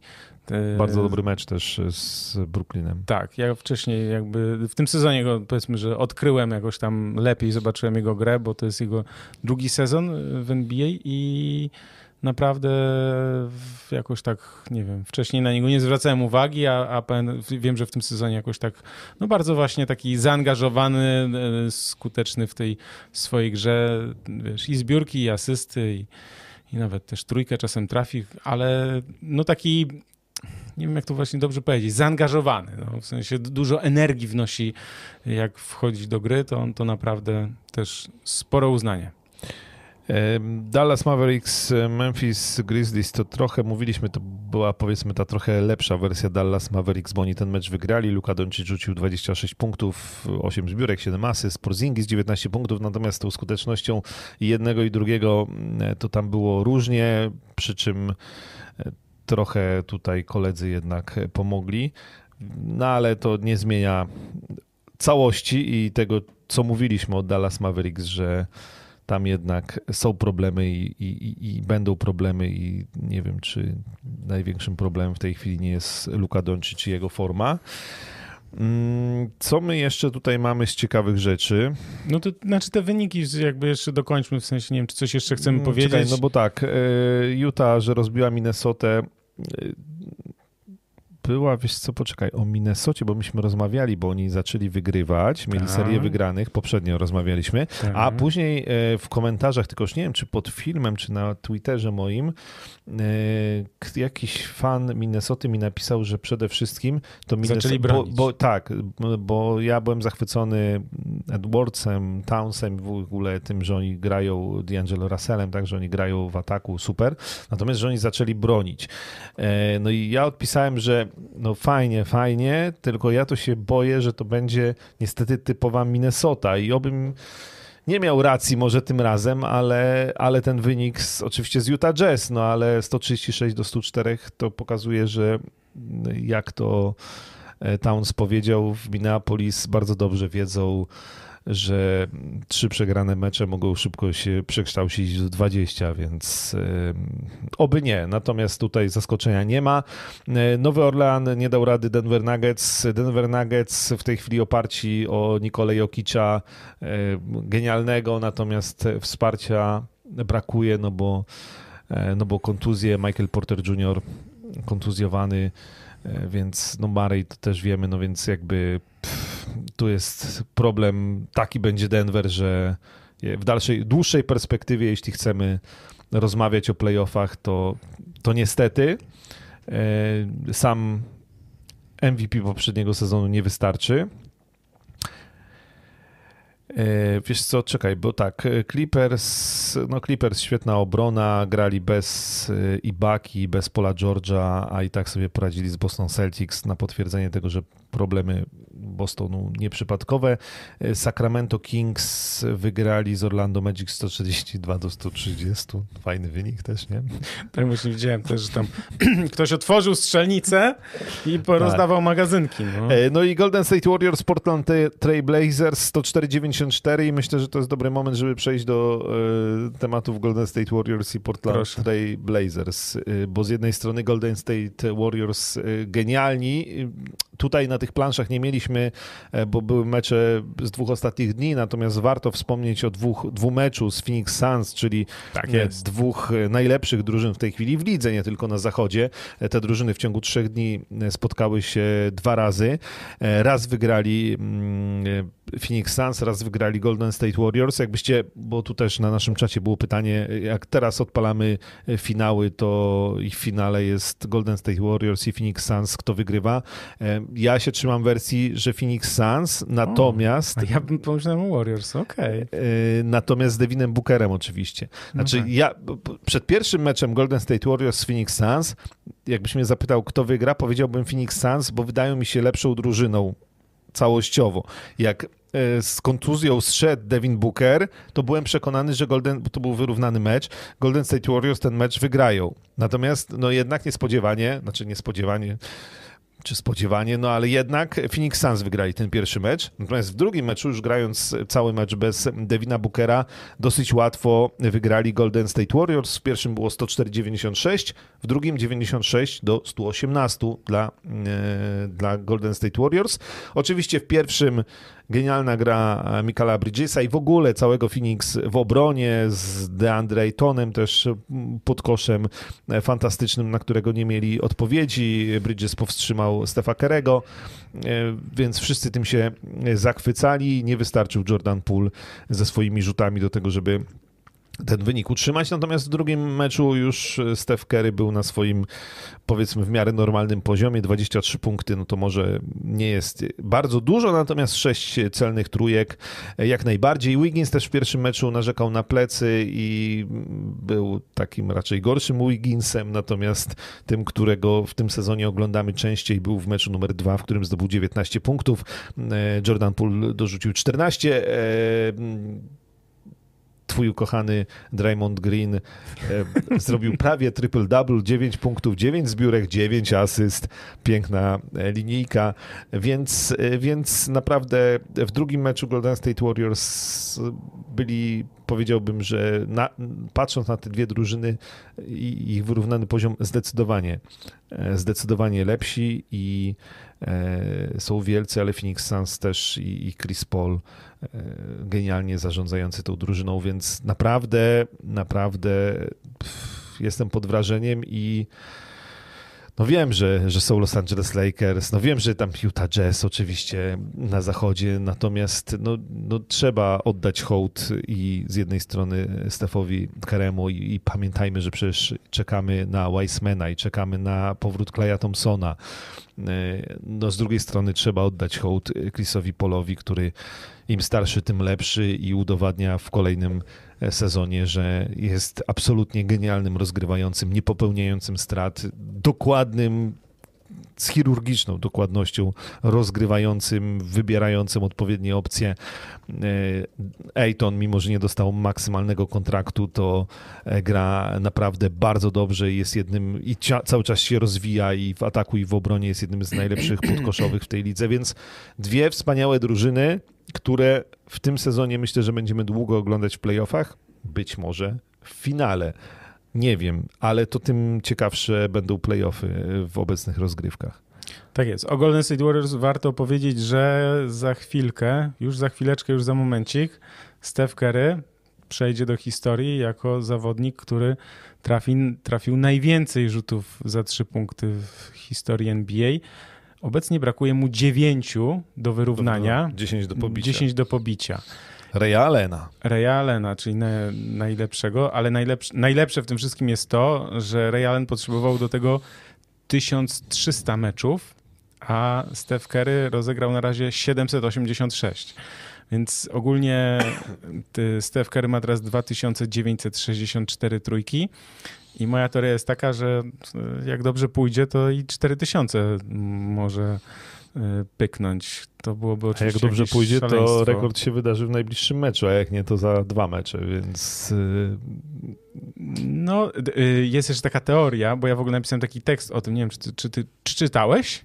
O tym, że miałem taką teorię, że tylko Steph Curry byłby tak szalony i spróbowałby trafić przeciwko Portland 17 razy za 3, żeby to, żeby ten rekord yy, pobić właśnie u siebie, bo to jest ta kwestia, że oni grali u siebie i teraz czeka ich seria wyjazdowa, no więc... Yy, ale myślę, że Steph nie będzie, że liczą się wygrane, że jednak nie, nie będą tak kombinować, bo teraz grają, słuchaj, grają w sobotę w Filadelfii. Yy, poniedziałek w Indianie i we wtorek w Nowym Jorku. We wtorek w Nowym Jorku no, TNT transmisja. Madison Square Garden. Madison Square Garden. Bardzo dobry rekord byłby. Więc ja bym się nie zdziwił, aczkolwiek no, jak mówimy co 9 czy 10 do pobicia, to chyba no, jednak się zdarzy, to się zdarzy się w tym meczu z Indianą raczej. No, więc jakby yy, no, znaczy będą potrzebne, bo nie może też tak nie rzucać, bo będą potrzebne te trójki, wiesz, żeby wygrać, nie? A jednak oni... Nie, no nie, myślę, że on nie będzie kalkulował, nie będzie się zastanawiał, ile do rekordu i gdzie ten rekord będzie bił, tylko, e, tylko będzie robił swoje. E, też ciekawe jest to, to jeszcze raz powtórzmy, 2964 celne trójki ma w tej chwili Steph Curry, a z obecnie grających James Harden ma o 448 mniej, więc to jest przepaść absolutna między Stephem Currym No tak, a, a James resztą. Harden więcej meczów rozegranych, 902, a no. Steph Curry tylko 786. Więc, więc jest y, pan e, Stefan kosmitą totalnym. Doceniajmy, że możemy go oglądać e, w tym sezonie na poważnie w rozmowie o MVP po raz kolejny. Jak najbardziej. Dobrze, to co to Portland, tak? Z... Portland. Portland. Portland. Dobra, no to Portland. ja najpierw muszę przede wszystkim polecić tekst, bo to będzie dłuższa, dłuższa historia. Polecam taki tekst, ja go nazwę na czacie, wrzucam Lillard i tekst, jest, tekst jest o tym, kiedy i dlaczego dojdzie do transferu Damiana Lillarda. I ja muszę po prostu wytłumaczyć, dlaczego uważam, że do tego transferu dojdzie, mimo że pan Damian Lillard deklaruje, że w Portland chce zostać. Portland mają problem od dłuższego czasu. Oni grają cały czas, znaczy od lat są w, są w playoffach. 8 lat z rzędu byli w playoffach, no ale Terego Stotsa teraz, znaczy po, po poprzednim sezonie zwolniono, no bo właśnie, żeby coś zmienić, tak? Żeby, żeby coś zmienić, bo dobijamy się do, raz zagrali w finale konferencji w 2019 roku, ale poza tym to raczej pierwsza runda, dwa razy chyba druga runda, więc jakby no problem Portland jest taki, że są cały czas właśnie na tych miejscach 6-8 raczej, i że nie są w stanie się przebić. Oczywiście pamiętamy, że byli Golden State Warriors, przez których trudno się przebić, wiadomo. Natomiast Portland mają krótką ławkę, nieudane transfery, nieudany transfer Nurki, Nurkicia, który w drafcie był wybrany wyżej przecież niż Jokic, a Denver Nuggets się szybko zorientowali, że jednak tu kolega, kolega Jokic będzie lepszy i Nurkicia wtedy pamiętam, pamiętamy, że oddali do do Portland. Nurkic ma ciągle problemy z y, kontuzjami, więc y, Portland mają krótką ławkę, są bardzo trudnym miejscem też do ściągnięcia tak zwanych wolnych graczy, bo no nie są tak zwanym tym, jak to Amerykanie mówią, marketem, czyli miastem, do którego wolni agenci, ci najlepsi chcą przyjść. Czyli jak masz wolnych agentów latem, jak jest, nie wiem, pierwsza, pierwszych pięciu najlepszych, no to Portland mogą liczyć raczej na tego ósmego albo nawet dwunastego, a nie na pierwszego, drugiego czy trzeciego, że, że on powie tak, ja chcę grać w Portland. No bo to niestety też tu różne też te czynniki pozaboiskowe mają wpływ e, na, na decyzje naj, najlepszych e, zawodników. Przyjście Chansey Billapsa nie zmieniło zbyt wiele. Są opinie, że Chansey Billaps byłby lepszym generalnym menedżerem niż trenerem. Mm, Lillard bardzo chciał, żeby to właśnie Billaps był, znaczy no, rekomendował go. Mówił, że, że tak, że spróbujmy. Lillard miał też słaby początek sezonu, to już zostawmy. Natomiast moim zdaniem Portland Trail Blazers doszli do ściany w tym sensie, że nie są w stanie z tym składem, z tymi możliwościami, jakie mają ograniczone, pójść wyżej po prostu. Czyli już no, o mistrza się nie będą bić. Podejmą moim zdaniem próbę jeszcze jakichś tam transferów czy obudowania jeszcze. Będzie ta próba. Znaczy, tak mi się wydaje, że to nie będzie tak, że 15 grudnia Lillard y, od razu transfer, chociaż tak też się może zdarzyć, bo będzie nowy generalny menadżer, znaczy jest, bo tam zwolniony został Neil Olszej. I Portland podejmą taką próbę, wyzwanie, żeby jeszcze kogoś ściągnąć. Natomiast nie mają zawodników, których ktokolwiek by chciał, bo nawet taka Indiana, która planuje przebudowę, no to powie tak, kogo oni? Znaczy ani wyborów w drafcie tam nie ma jakichś nie wiadomo jakich, ani zawodników, którzy, którzy nie młodych, perspektywicznych, też nie ma. Więc jakby bardzo trudno będzie Portland y, oddać kogokolwiek innego. CJ McCallum ma jeszcze teraz w ogóle jakieś problemy ze zdrowiem. Nie wiem, ja dobrze zrozumiałem, że on ma zapadnięte płuco? No, płucną po złamanym, pękniętym żebrze, no tak. To, no to, to, to jest kolejny też problem, no bo weź go spróbuj teraz wytransferować. Tak, tak? a Damian Lillard też kontuzjowany, chociaż ostatnio czytałem, co nie wiem, czy jest dobre, że zastrzyki z kortyzonu zostaną mu podane i w niedzielę ma grać e, podobno, więc e, mm, to tak trochę... Mm, znaczy pachnie desperacją. No, trochę tak. Czy, no... Więc teraz tak, Adrian Wojnarowski poruszył tę kwestię i ja bym teraz poprosił o planszę, żebym też mógł wytłumaczyć, o co w tym całym, e, o, to, o co w tej zabawie chodzi. Zobaczmy na kontrakty, na wartość kontraktów, kontraktu Damiana Lillarda. To są bardzo duże kwoty przez najbliższe, w tym sezonie i jeszcze przez trzy kolejne. I teraz ważna kwestia, bo on będzie miał po tym sezonie 2025, będzie miał 35 lat, i teraz Portland mogą zdecydować się na zaproponowanie mu tego Supermaxa, przedłużenia za sezon 25-26 i 26-27, kiedy on będzie miał 35 i 36 lat i to za dwa lata jest 106,6 miliona dolarów. To jest ogromna kwota, bo to jest ponad 50 za sezon. I teraz pytanie Portland, jakie muszą sobie zadać, czy chcą w ogóle przedłużać ten kontrakt w ten sposób, yy,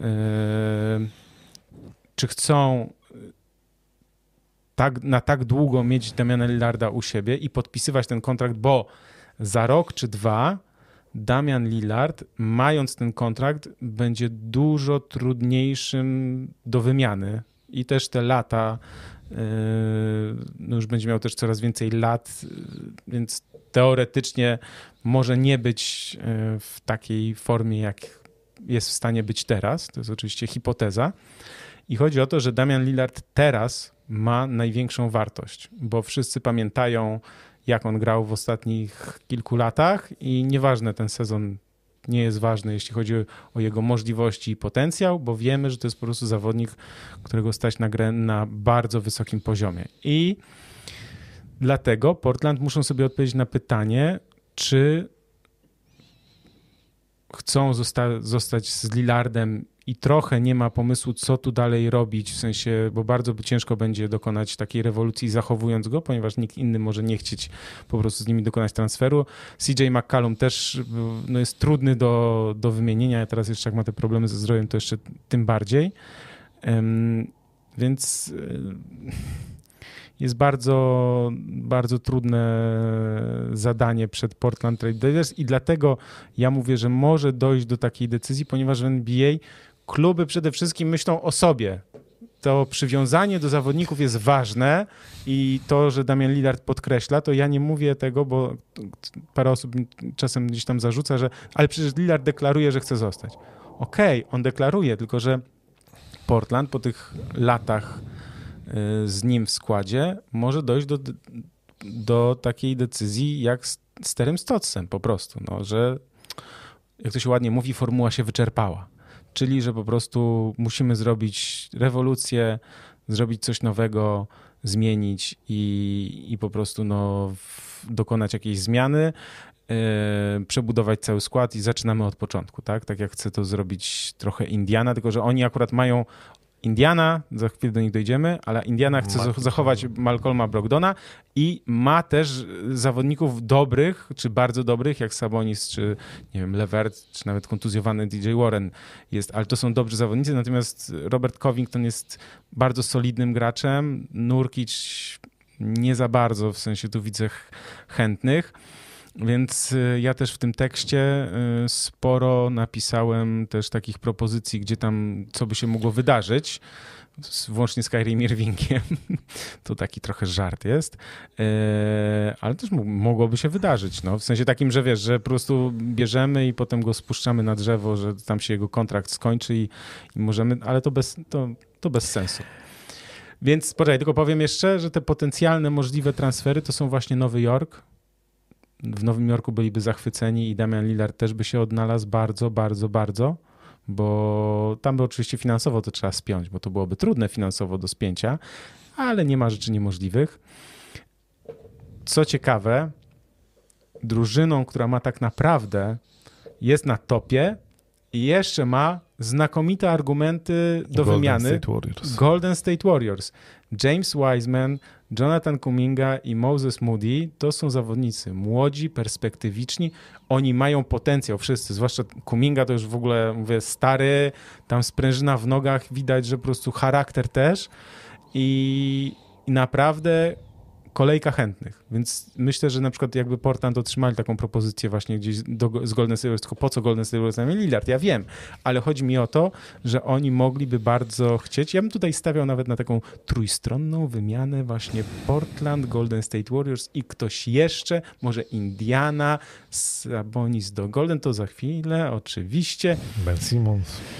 No Ben Simmons, tak, tylko Ben Simmons też jest ryzykiem, tak? Znaczy oni, by, oni spróbują, myślę, że spróbują Simonsa dołączyć do Lillarda, ale Filadelfia na to nie pójdzie, bo CJ McCallum no nie jest już takim dobrym zawodnikiem. Oddaję ci głos, bo yy, zagadałem się. Zostawiając na chwilę możliwe transfery. E, Portland Trail Blazers, jeśli mówimy o lojalności, to jest e, z organizacją, na ile to możliwe, jeśli organizacje myślą o sobie, bo tak jest, e, naprawdę na tej lojalności zbudowaną. Oni rzeczywiście doszli do ściany, natomiast przez lata to jest drużyna, bo to jest Damian Lillard, który jest oczywiście gwiazdą i jest oddany i on kocha Portland, Oregon, w ogóle Portland piękne miejsce do życia, ale CJ McCollum, Lillard to jest gwiazda, to jest, to jest gość, to jest all-star, to jest jedna z największych gwiazd. Natomiast CJ McCollum to jest gość, który ze swojej kariery u boku Lillarda wycisnął absolutnego maksa. To jest gość, który, po którym na żadnym etapie jego rozwoju koszykarskiego nikt nie spodziewał się, że będzie no, drugą najważniejszą postacią w drużynie, która przez lata walczy w playoffach na zachodzie. Więc, yy, więc też dlatego CJ'a McColluma no trudno wymienić za Bena Simonsa. To nie jest ten poziom. Zwłaszcza, że CJ McCollum za ten sezon będzie mia, ma prawie 31, a w kolejnym 33, a w kolejnym prawie 36. I, milionów dolarów. I powiem tak, no płacąc mu takie pieniądze w 2019 roku, kiedy oni grali w finale Zachodu, ok, bo wydawało się, że to działa i jeszcze można coś z tego wycisnąć. Natomiast dzisiaj widzimy, że nie. Znaczy to jest piękne, że oni są naprawdę, oni są kumplami. Mówiliśmy dzisiaj o chemii w tych młodych drużynach. To pamiętamy, jak w bańce e, CJ McCollum e, wyprawił e, przyjęcie niespodziankę Damianowi Lillardowi, który obchodził urodziny. Wiesz, to są, to są super historie, gdzie on udekorował cały pokój i cała drużyna się schowała w drugim pokoju. Lillard przyszedł, ła, wiesz, jak na filmach, e, urobi... to, to naprawdę ci goście się kochają, oni się uwielbiają, oni są mega kumplami. Oni ze sobą się znakomicie czują i przez lata e, przyzwyczaili się też do, do tego miejsca. Może nie chcą tam przychodzić największe gwiazdy, natomiast Portland jest generalnie wspaniałym miejscem do życia. Aczkolwiek no nie jest to Nowy Jork, nie jest to Los Angeles, to nie jest takie życie. Pamiętajmy, że mimo wszystko Lillard rozwija swoją karierę muzyczną jako, e, jako raper i w ogóle robi jeszcze mnóstwo e, innych rzeczy i oni są fajnymi gośćmi. To wszystko jest, wszystko jest fajne. Naprawdę film można by nakręcić. No tylko problem jest taki, że rzeczywiście ten finał konferencji zachodniej to był Max i dzisiaj już wiemy, Szczególnie, że Nurkic jest też już po kontuzjach, więc ja też długo liczyłem na to, że, że ten człowiek może grać na poziomie Nikoli Jokicza. No nie, już na pewno nie. Tam brakuje wsparcia. Damian Lillard i CJ McCollum sami tego nie uciągną, szczególnie, że teraz obaj nie grają tak naprawdę. Więc Konkurencja może, jest zbyt duża po prostu, też sobie powiedzmy. No, za więc, mocno. Więc z całą sympatią i miłością y, organizacji Portland Trail Blazers do Damiana Lillarda i CJ'a McColluma tam trzeba coś zmienić, bo z tego po prostu nic więcej się nie da wycisnąć. No i oczywiście, no i takie są też pogłoski, skąd, stąd, te wszystkie, stąd te wszystkie informacje w mediach, czego by Damian Lillard nie powiedział to w pewnym momencie Indiana to już zrobiła. Pamiętamy rok temu Orlando Magic też w pewnym momencie stwierdzili, no nie, no dobra, mamy niezłych koszykarzy. Tak, tak, tak to bardzo dobry przykład. No. Niezłych koszykarzy, ale my, jest ściana. Znaczy my tym składem tego nie przebijemy. Portland zrobili wszystko, co się dało, w znaczeniu zmienili trenera, chociaż z tym, że Lillard, ok, był za Chancem Billapsem, natomiast teraz się pojawiają informacje, że on to wolałby kogoś z większym doświadczeniem i jeśli już to Jasona Kina, a nie Chanceya Billapsa. Billaps też się, delikatnie mówiąc, nie do końca jak na mnie sprawdza, bo jak na trenera, to on zdecydowanie za często narzeka na swoich koszykarzy. Ta. I to jest tak. bardzo duża Ale to jest jeszcze wada. brak doświadczenia, to jest brak no, doświadczenia. Też, no, więc, e, więc to też jest problem. Zmienili generalnego menedżera, do tego są kontuzje. I teraz pytanie, ile czekamy? No w pewnym. Takie decyzje są zawsze jakimś tam zaskoczeniem. Znaczy, Ale wiesz co, w przypadku Portland, jeśli mówimy o tym od dwóch lat praktycznie, to to już chyba nie będzie roz, z, zaskoczenie. No. Znaczy... Pytanie, czy oni jeszcze będą próbowali rzeczywiście budować jeszcze raz drużynę, pozbywając ja... się chociażby CJ McColluma wokół Damiana Lillarda, czy Ja myślę, że cel mają taki, że spróbujmy, poszukajmy i myślę, że szukają już teraz, ale widzą, że to jest po prostu bardzo trudne do, do przeskoczenia ze względu właśnie na, na ten, na kontrakt CJ'a McCalluma i to, że no, no Philadelphia mówi, wiesz co, znaczy ja sobie to czytam tak między wierszami, to nie, że ja słyszałem, że oni tak mówią, tylko czytam między wierszami, że oni mówią, nie, nie, nie, to, to my zaczekamy z tym, wiesz, transferem Simonsa za CJ McCalluma, to my zaczekamy. Po prostu, bo no bo nie, za Lillarda oczywiście, welcome, wysyłamy, po, proszę podać numer konta, no po prostu, tak, w sensie już samolot czeka. Więc, y, czerwony dywan rozwinięty. Czerwony Zapraszamy. dywan rozwinięty, kierowca pod domem, no już, już zabiera, po prostu pakuje. Więc jakby to, to jest tak, natomiast no CJ McCallum no ze Setem Kerem to już mówiliśmy. Też jest taka opinia niestety, że CJ McCallum i Damian Lillard też nie są w stanie już pójść dalej. No bo to jest dwóch niewysokich rozgrywających, znaczy ob, o graczy obwodowych obok siebie i tak dalej i oni się też zderzają z tymi wyższymi, silniejszymi zawodnikami. Dzisiaj jak chcesz mieć takiego rozgrywającego niewysokiego, y, to no musisz mieć dwójkę po prostu silną, która też w obronie będzie w stanie na przykład, nie wiem, no kryć Doncicia na przykład, który gra przecież na jedynce, tak, czy kogoś innego, takiego no, mocnego, silnego, więc jakby nie ten. Natomiast, co trzeba też jeszcze ważna jest kwestia, że trzeba pamiętać, że te wszystkie rzeczy, o których mówimy, mogą się zacząć dziać 15 grudnia, bo 15 grudnia ja zaraz wrzucę na czat taki link do, do artykułu, który jeszcze we wrześniu Michał Kajzerek na, napisał na ProBaskecie, że zawodnicy, którzy podpisywali ostatnio kontrakty, są, nazwijmy to się mówi, zabezpieczeni i w zależności od tego tam różnych zależności, nieważne, zostawmy to. W każdym razie jedni są zabezpieczeni, czyli nie mogą być wytransferowani do 15 grudnia, a Kolejna lista jest, z, nazwijmy to, zabezpieczonych do 15 e, stycznia. To jest, teraz rzucam na czat e, ten link i polecam go, żeby zobaczyć, że, że tam jest naprawdę sporo nazwisk. Sporo, no, nawet bardzo dużo, szczególnie do tego 15 grudnia jest bardzo dużo e, zawodników, więc jakby warto na to, warto na to zwrócić uwagę. Warto, no ja ostatnio słyszałem w ogóle, że, yy, że już się szykują dziennikarze amerykańscy na, wiesz, na 15 stycznia, na, wiesz, na jakieś live'y w stylu trade, tam, wiesz, tak jak ostatni dzień transferów jest, nie? W sensie mhm. ok zamknięcie okienka transferowego w lutym, to, to tutaj już po prostu, wiesz, już się szykują, bo, bo podejrzewają, że po prostu tego 15 grudnia, tak jak jest cisza, cisza, cisza, to już wszystko jest dogadane, bo wiesz, bo rozmawiać można, tak? Bo to nie jest y, 1 lipca, że niby siedzimy cicho i niby z nikim nie rozmawiamy, tylko oni teraz już mogą, wiesz, sobie ustalać i tak dalej i 15 grudnia może być bam, bam, bam, bam, bam. Po prostu, wiesz, transfer, pięć transferów jednego dnia. Może, może tak być, no może tak być. E, pojawią się tam pewnie nazwiska koszykarzy Indiana Pacers. Znaczy w, w tych transferach tak, aczkolwiek w, akurat Indiana Pacers mam takie możliwości, że tylko Torrey Craig jest y, do tego 15 grudnia zabezpieczony, a do 15 stycznia TJ McConnell, więc jakby to nie wchodzi w ogóle. Indiana już może teraz, tylko po prostu inni chyba na razie nie, nie mogą. No. Indiana zdecydowała się na to samo, co Orlando Magic w tamtym sezonie, czyli będą przebudowywać drużynę. słuchamy ofert, zapraszamy do dyskusji. Parę nazwisk, tak jak wspomniałeś, tam jest, bo Domantas Sabonis, bo Miles Starder, bo Caris Levert.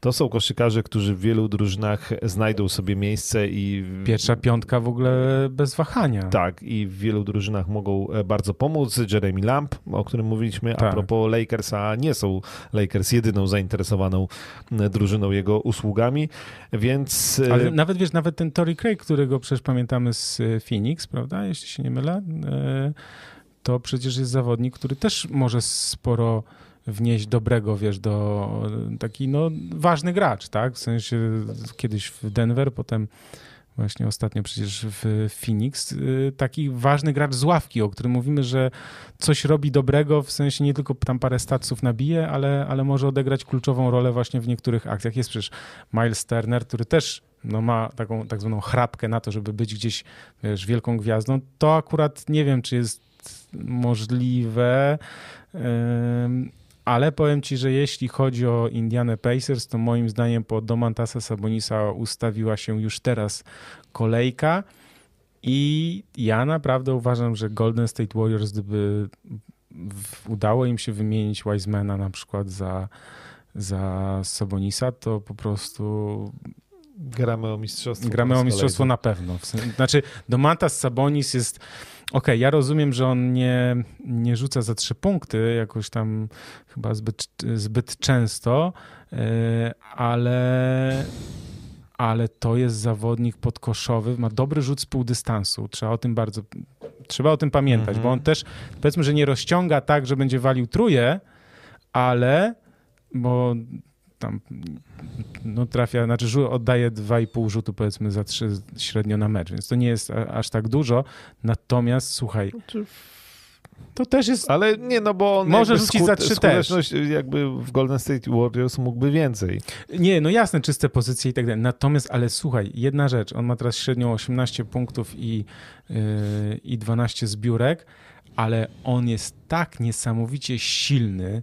To jest taki tur pod tym koszem, wiesz, tam spróbujesz go, wiesz, się od niego, znaczy, wiesz, każdy, kto próbuje tam, wiesz, z nim grać jeden na jeden, to się no, praktycznie odbija, tak, bo to jest po prostu, wiesz, on wystawi łapę i tam nie przejdziesz, no, więc jakby naprawdę warto, yy, warto o tym pomyśleć, drodzy menedżerowie Golden State Warriors. No tak, szczególnie, że oni mają czym handlować. No Indiana Pacers jest takim właśnie przykładem drużyny, która przeszła tę drogę, którą też idzie teraz Portland, czyli zmienili trenera. Okazało się, że no, wydawało się, że Rick Carlisle jest człowiekiem, który może dać nowy impuls temu zespołowi, natomiast y, po tym sezonie, po jednej trzeciej tak naprawdę sezonu e, stwierdzili, że, no, że nie, że to się nie uda, że Indiana gra jeszcze gorzej niż grała, że to znowu skończy się na jakichś play-inach albo pierwszej rundzie playoff w najlepszym e, razie.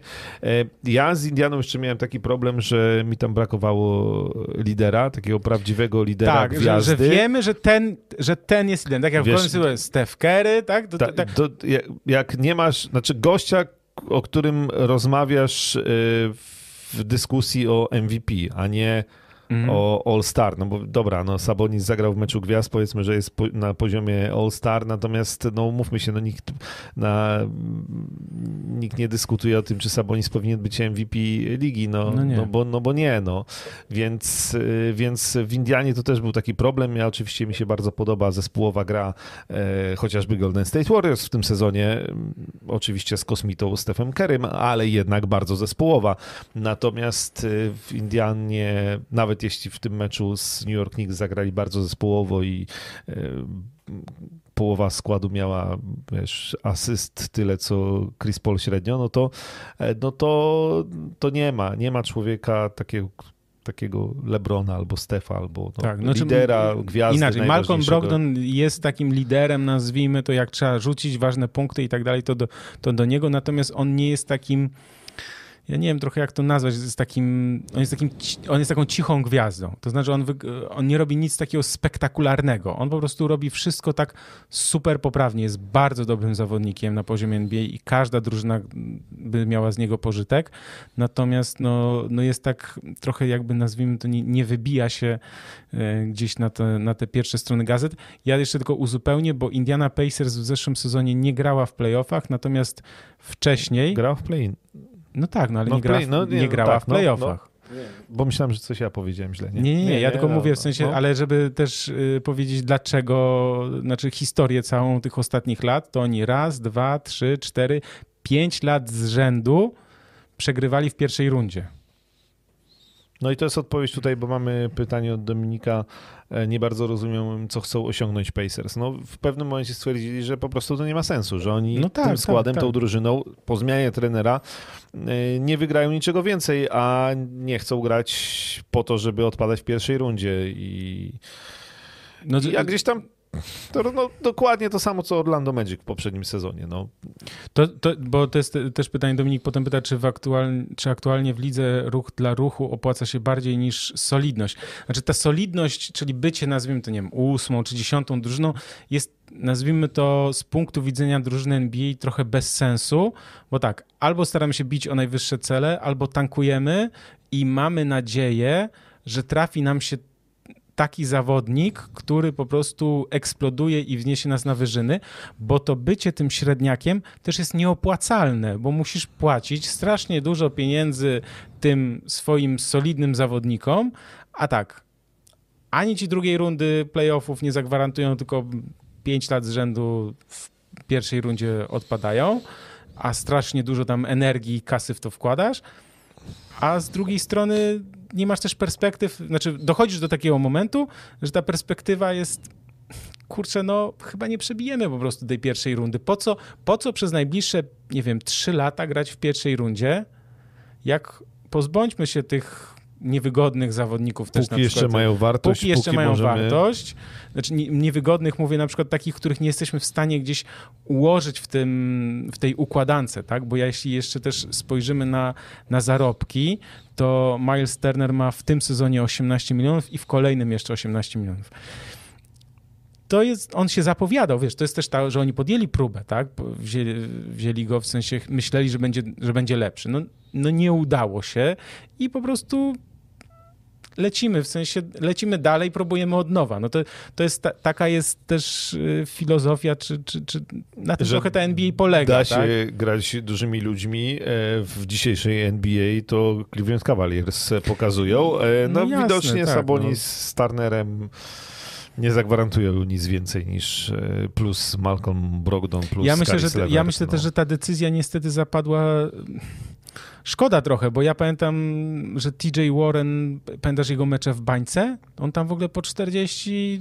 jest. No nie w ogóle, a no. Indiana na początku poprzedniego sezonu, jak y, y, Sabonis był graczem pierwszego miesiąca, po jak oni wystartowali w tamten sezon na początku, to w ogóle wow. No później przez Sabonis grał w meczu gwiazd, tak? I, i ta Indiana rzeczywiście z pierwszej połowy poprzedniego sezonu, no to była taka, że można było uwierzyć, że oni się o coś będą bić, ale już później Druga część sezonu słaba, play-iny przegrane, mm, zmiana trenera, no ale ten sezon na razie rozczarowujący. No i E, I taka decyzja, znaczy ja rozumiem, jesteś właścicielem klubu NBA, to chcesz walczyć o mistrzostwo, a, a nie być średniakiem. No i o to generalnie w tym tak, chodzi. Tak, też więc... jest, pamiętajcie, o jeszcze jednej rzeczy, o której nie wiemy my, bo nie jesteśmy tam blisko, też nie wiemy, jak to wygląda w środku w drużynie, czy, czy to nie jest, yy, nie wiem, Rick Carlisle, on myślę, że też jest taki dosyć specyficzny, jeśli chodzi o charakter i, i podejście do zawodników i czy po prostu nie wyczuli, że już tam się zaczęły jakieś kwasy, nieporozumienia, mm, wiecie, za, zarządzanie drużyną NBA, jak to Rafał Juć, którego serdecznie pozdrawiam, mówi, to jest zarządzanie ego. Zarządzanie ego 12 zawodników, którzy, z których każdy myśli, że powinien grać po 35 minut i chce, a nawet jak nie myśli, że teraz powinien, to chce bardzo i jest strasznie nastawiony na swoją karierę, tak? Czyli, że każdy jest tak naprawdę skupiony na tym, żeby i na drużynie też oczywiście, ale każdy chce grać jak najlepiej.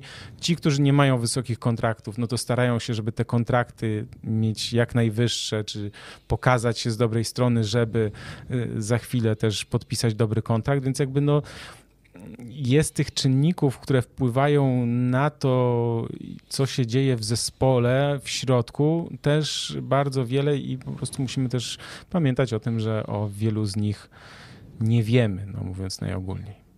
Y, jeszcze jest pytanie tutaj Wacław Jerzy, pyta, czy był temat NEC. Słuchaj, wiesz co, jak się, bo się włączyłeś teraz, to Ale proponuję... to ja mam jedno, to mi się przypomniała a propos tego, co mówiłeś, jak jest NEC, y, o NEC Nie, ja chciałem powiedzieć, żeby, żeby cofnął do początku i sobie po prostu, bo na początku mówiliśmy Ej, a wiesz, że w Houston, jak Brooklyn grał, to e, Harden poszedł do szatni Houston z rozpędu, jakby z przyzwyczajenia. A czy ty widziałeś, co on zrobił y, w ostatnich tam, nie wiem, trzy minuty były do końca i oni przegrywali chyba dziesięcioma? Hmm. Ale strata jaka? No bo strata no tam było. Nie, znaczy, nie, ale, ale, to dobra, to ja, ja ci pokażę, a wam wrzucę w sensie na, na ten, na, na czat, żeby, żebyście zobaczyli, y, co on zrobił, bo jak to, y, tytuł filmu jest tytuł filmu jest James Harden is official, officially retired from the NBA, e, czyli słuchaj, e, jest tak, 3,5 minuty do końca, Houston Rockets wygrywają dziesięcioma, no i tam jest wybicie spod kosza po, po, stracie, po stracie Brooklyn Nets. I tutaj nagle jeden z zawodników Houston Rockets rzuca się na piłkę, bo Harden chciał to wiesz, tak żeby się wydłużyć akcję, rzuca się jest strata, w sensie jest przechwyt Houston Rockets. Wrzucam wam, żeby zobaczyć, bo to jest kolejna akcja, możesz na czacie sobie, wiesz, na czacie teraz jest, mhm. kliknij sobie, odpal i zobacz jak to wyglądało, bo to moje opisywanie jest tak naprawdę bez sensu. E, ale to jest kolejna akcja, w której James Harden popełnia taką gafę, nazwijmy to. Tak, ale w ogóle on dużo, no bo to, że James Harden popełnia dużo e, strat, to jest jedno. No tak, tak, tak, tak. Widzisz to? Tak, e, to, ale dużo takich właśnie, że on wchodzi pod kosz, gubi tą piłkę gdzieś po drodze w dwutakcie, ktoś mu ją wyrywa, wybija, podań niecelnych, no wiesz, jakby... Eee... Mamy z jednej strony Chrisa Pola, który gra często mecze bez żadnej straty, z drugiej strony Jamesa Hardena. No taki, taki jego urok, natomiast... Y, Ale powiem ci, że, że w tym meczu jeszcze z Dallas była taka akcja, że on tak wszedł pod kosz, James Harden, i w tym swoim klasycznym klasycystycznym, jak to się mówi, stylu odbił się od tego Maxa Klebera, odbił się głową, czy nawet wpadł w niego po prostu ten i wiesz, i zrobił o tego, sędziowie, faul, wiesz, a w ogóle on się, on obrońca po prostu stał, w ogóle nic, nic tam nie zrobił, no ja nawet właśnie tutaj zachęciłem Krzyśka e, na probaskecie, żeby właśnie zastanowił się, czy taki tekst też powstał, e, czy przypadkiem nie. Mm, czy, czy, czy przypadkiem sędziowie znów nie, za, nie zaczęli się nabierać na, na sztuczki mm, na sztuczki No więcej, Jamesa y, Hardena. częściej na linii rzutów wolnych staje, to na pewno. James Harden, czy się nabierać? Myślę, że cały czas szukamy balansu, ale... Mm... Wrzucam na czat. Sztuczki Hardena. Dobrze. Y, ale jest lepiej, tak czy inaczej jest lepiej, te przepisy w dobrym kierunku i... Ale też zachęcam do, do sprawdzenia tego, tego newsa właśnie o tych sztuczkach Hardena, bo tam jest taka akcja i też, wiesz co, znowu możesz kliknąć i zobaczyć sobie. Nie, nie chcę tutaj, żebyśmy tracili zbyt dużo czasu na oglądanie, no. na oglądanie, ale tam była taka sytuacja, to w końcówce meczu, Doncic wjeżdża pod kosz i yy, i Harden wybija mu piłkę Harden mu wybija piłkę i sędziowie gwiżdżą faul. Harden z Porzingisem. Mówi... Nie, z Donciciem. Z Donciciem? Pierwszy filmik w tym artykule. No. Dobra, dobra. Masz? Mam. I chodzi o to, że jest powtórzona akcja. Zobacz to sobie z kilku ujęć. I teraz tak, Doncic wchodzi i rzeczywiście jest najpierw uderzenie w piłkę, ale potem idzie mocno po łapach, przez co Doncic no, traci kontrolę, też nie może mhm. złapać tej piłki. I wyobraź sobie, że sędziowie zrobili w sensie przegląd akcji, czyli w sensie sprawdzili to jeszcze raz e, na powtórce, był ten challenge i uznali, że jednak faulu nie było bo takie są przepisy, że no najpierw uderzył w piłkę. Mm -hmm. Moim zdaniem, ale to jest taka moja subiektywna, że tak to ujmę, interpretacja, a nie, a nie ogólna w sensie, jeśli chodzi o przepisy, to jednak w odróżnieniu od bloków, bo w bloku jak zablokujesz, wiesz, nie wiem, czysto w piłkę, ale no nie wiem, zderzyłeś się z zawodnikiem trochę ciałem i tak dalej, to co w NBA nie jest gwizdane, a w europejskiej koszykówce często było gwizdane niestety, to ja nad tym zawsze ubolewałem. Natomiast tutaj w przeciwieństwie właśnie wiesz do bloku, no jednak był, dobra, kontakt najpierw w piłkę, ale był też od razu po, pi po piłce były ręce. Więc jakby fakt, że uderzyłeś w piłkę, wypadła Donciciowi, ale przez to, że było uderzenie w piłkę, to on ją stracił, tak? W sensie stracił panowanie i więc jakby na mnie to jest jednak taka akcja, że ja bym tu był bliżej faulu, ale sędziowie mieli też powtórkę, więc ja z tym nie chcę dyskutować i mówić, że jestem od nich mądrzejszy, ale zachęcam do obejrzenia i sobie po prostu wyrobienia takiej um, własnej opinii, jak to się ładnie mówi. Harden po odejściu z Houston już nie jest tym samym zawodnikiem. E, no, On jest my... cały czas tym samym zawodnikiem, po prostu gra z Kevinem Durantem, więc nie może palić racy 21 razy za 3 na przykład. No. Więc... Jeszcze od czasu do czasu gra swoje stepbacki. Nie, jest, nie, no jest różnie. Znaczy, nie, myślę, że cały czas James Harden jeszcze wraca e, do formy od początku tego sezonu i jeszcze... Tak, bo przypominamy, że jeśli ktoś nie wie, gdzieś mu to umknęło, to James Harden, który zawsze latem gra po prostu przez całe wakacje i jest gotowy na obóz przygotowawczy, to te wakacje stracił na leczeniu kontuzji, którą miał jeszcze w playoffach. I to cały czas się odbija i nie tylko zmiana przepisów i to, że mu nie gwiżdżą fauli yy, albo gwiżdżą faule w ataku, yy, to, to nie jest jedyne wytłumaczenie. Właśnie to wakacje i brak przygotowania odpowiedniego do sezonu to też, ale Poczekajmy jeszcze trochę. Czasu potrzebuje James Harden, tak jak Luka Doncic, na powrót do pełnej formy. Miejmy nadzieję. Tak jest. Ja mam też kolejną ciekawostkę, kartkę z historii tak zwaną, mój przyjacielu drogi, bo yy, 17 lat temu, w 2004 roku, miała miejsce akcja, którą ja zapamiętam do końca swojego życia. To jest cała sekwencja, ponieważ Wtedy właśnie Tracy McGrady zdobył 13 punktów w 33 sekundy. Mogłem ubrać bluzę, chociaż nie wiem, czy ona jeszcze jest, bo miałem bluzę taką z czerwoną z logiem Timaka. E, tak, no. E, Wrzucam na czat, jeśli ktoś tego nie widział, albo miło sobie, miło sobie wspom powspominać taką, taką, taką historię. Tracy McGrady rzucił wtedy 13 punktów w 33 sekundy. Znaczy, ogólnie takie rzeczy są możliwe tylko w grach komputerowych, można tak powiedzieć. Natomiast yy, no to jest właśnie piękne NBA. Po to się rozgrywa też 82 mecze, a nie 40, żeby stworzyć jak najwięcej okazji do jak najbardziej niesamowitych, spektakularnych yy, po prostu sytuacji, które zostaną zapamiętane. No to jest też. Yy, po to oni grają ciągle, żeby po prostu, wiesz, żeby coś się wydarzyło wielkiego, żeby było o czym gadać, a nie, wiesz, tak jak tam, nie wiem, w Europie, że dwa mecze w tygodniu i o Jezu, przechlapane. Tracy McGrady, genialny, jeden z moich ulubionych koszykarzy. Niedawno wrzucałem na Twittera, bo była tam zabawa wymień dziesięciu swoich ulubionych. Tracy McGrady był u mnie w dziesiątce. Och, to ja, chociaż, ja nie wybrałem. Chociaż tradycyjnie możesz... zaznaczyłem, że pierwszej trójki to jestem pewien, że Jordan, Kobe i Derrick Rose, a dalej to Aha. dosyć losowo, ale e, jak coś to na Twittera odsyłam. Jak jesteśmy przy historii, to ja też rzucałem na Twittera, gdyż trzy dni temu minęło 11 lat, to już 11 lat, to ten, bo to mi się jakoś wydaje, że nie aż tyle, e, od jednego z najsłynniejszych zdjęć, jak Dwayne Wade rzucił alejupa LeBronowi, tak. Rozumiem, I ta poza Dwayne'a Wade'a, więc i, i LeBron frunący nad koszem obaj w barwach wtedy Miami Heat. Także mm, to już 11 lat temu było, no. A 10 lat temu, mój kolego, bo jak już jesteśmy... Może jak już, wprowadzimy jak już... tutaj do podcastu kartkę z kalendarza. Kartka z kalendarza, no tak, no by no. trzeba by.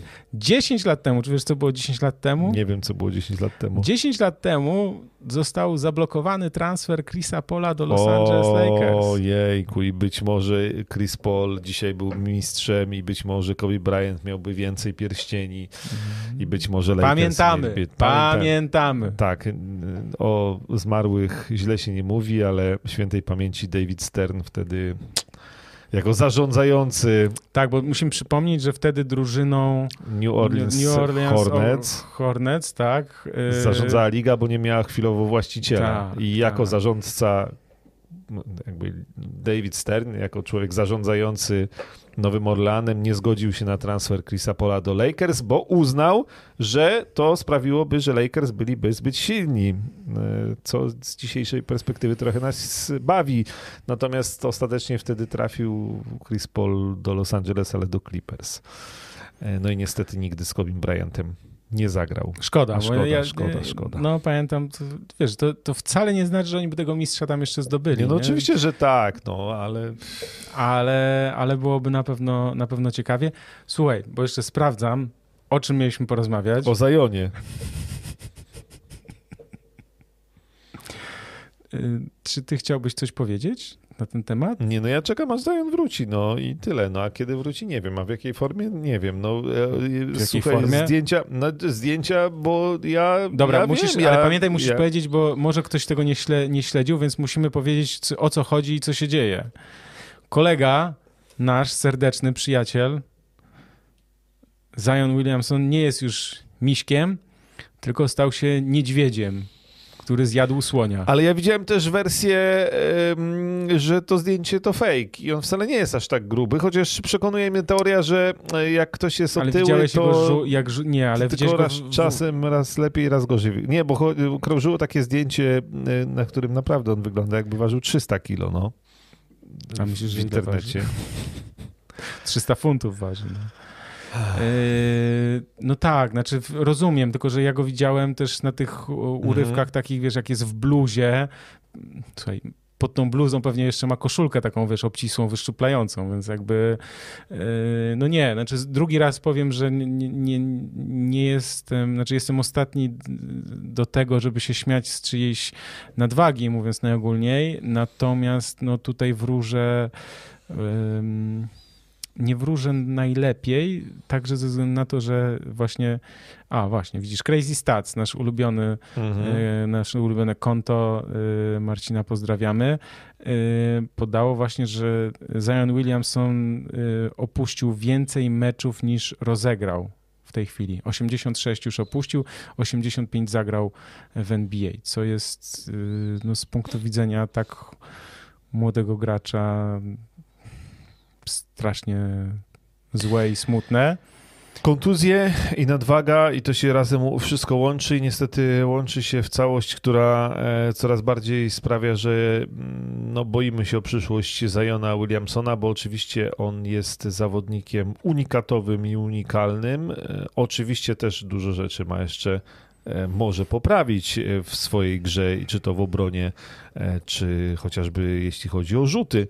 Natomiast to, że cała ta historia z wakacji, ukrywane jego kontuzje, Jezu, zabiegi, to, że wróci, kiedy wróci, nie wiadomo kiedy wróci, nie wiadomo co się z nim dzieje, gdzie jest Zion, Zion się pojawia, Zion oczywiście ma nadwagę, wszyscy to komentują, no z tej nadwagi też um, te kontuzje wynikają. I... On ma teraz, me... bo ja powiem, że też dla formalności, on ma 1,98 m wzrostu oficjalnie i on w tej chwili waży 144 kg.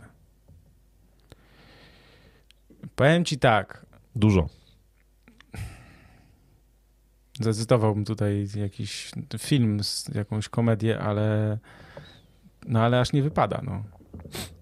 Nie, słuchajcie, bo to jest chłopak ma ogromny potencjał, miał w sensie i nadal myślę, że ma. Przecież przypomnijmy, że to jest zawodnik, który no, w zeszłym sezonie zagrał, wiesz, w 61 meczach, 27 punktów yy, średnia, skuteczność rzutów z gry, uważaj, 61%.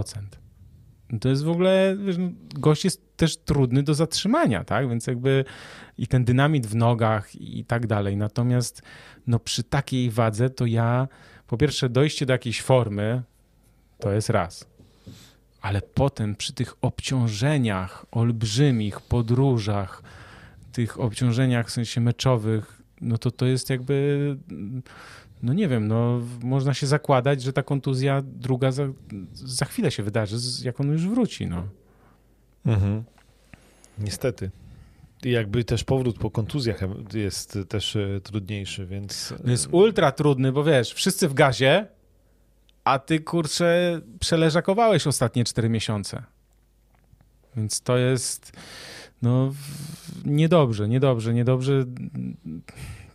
Pelicans no mają, mają problem, no bo co tu robić jeszcze, jak do tego podchodzić. Nie wiem, może ktoś ma jakąś ciekawą, że tak to ujmę, myśl. Zion Williamson ma jeszcze ważny kontrakt w tym sezonie na 10 baniek i w następnym na 13. To jest team option, no ale to nie, nie wiadomo, że no, że, że, że, że zespół zdecyduje się w sensie, żeby on pozostał, natomiast yy, no, no musi być zdrowy, żebyśmy w ogóle zaczęli dyskutować, kim Zion yy, Williamson może być w tej lidze.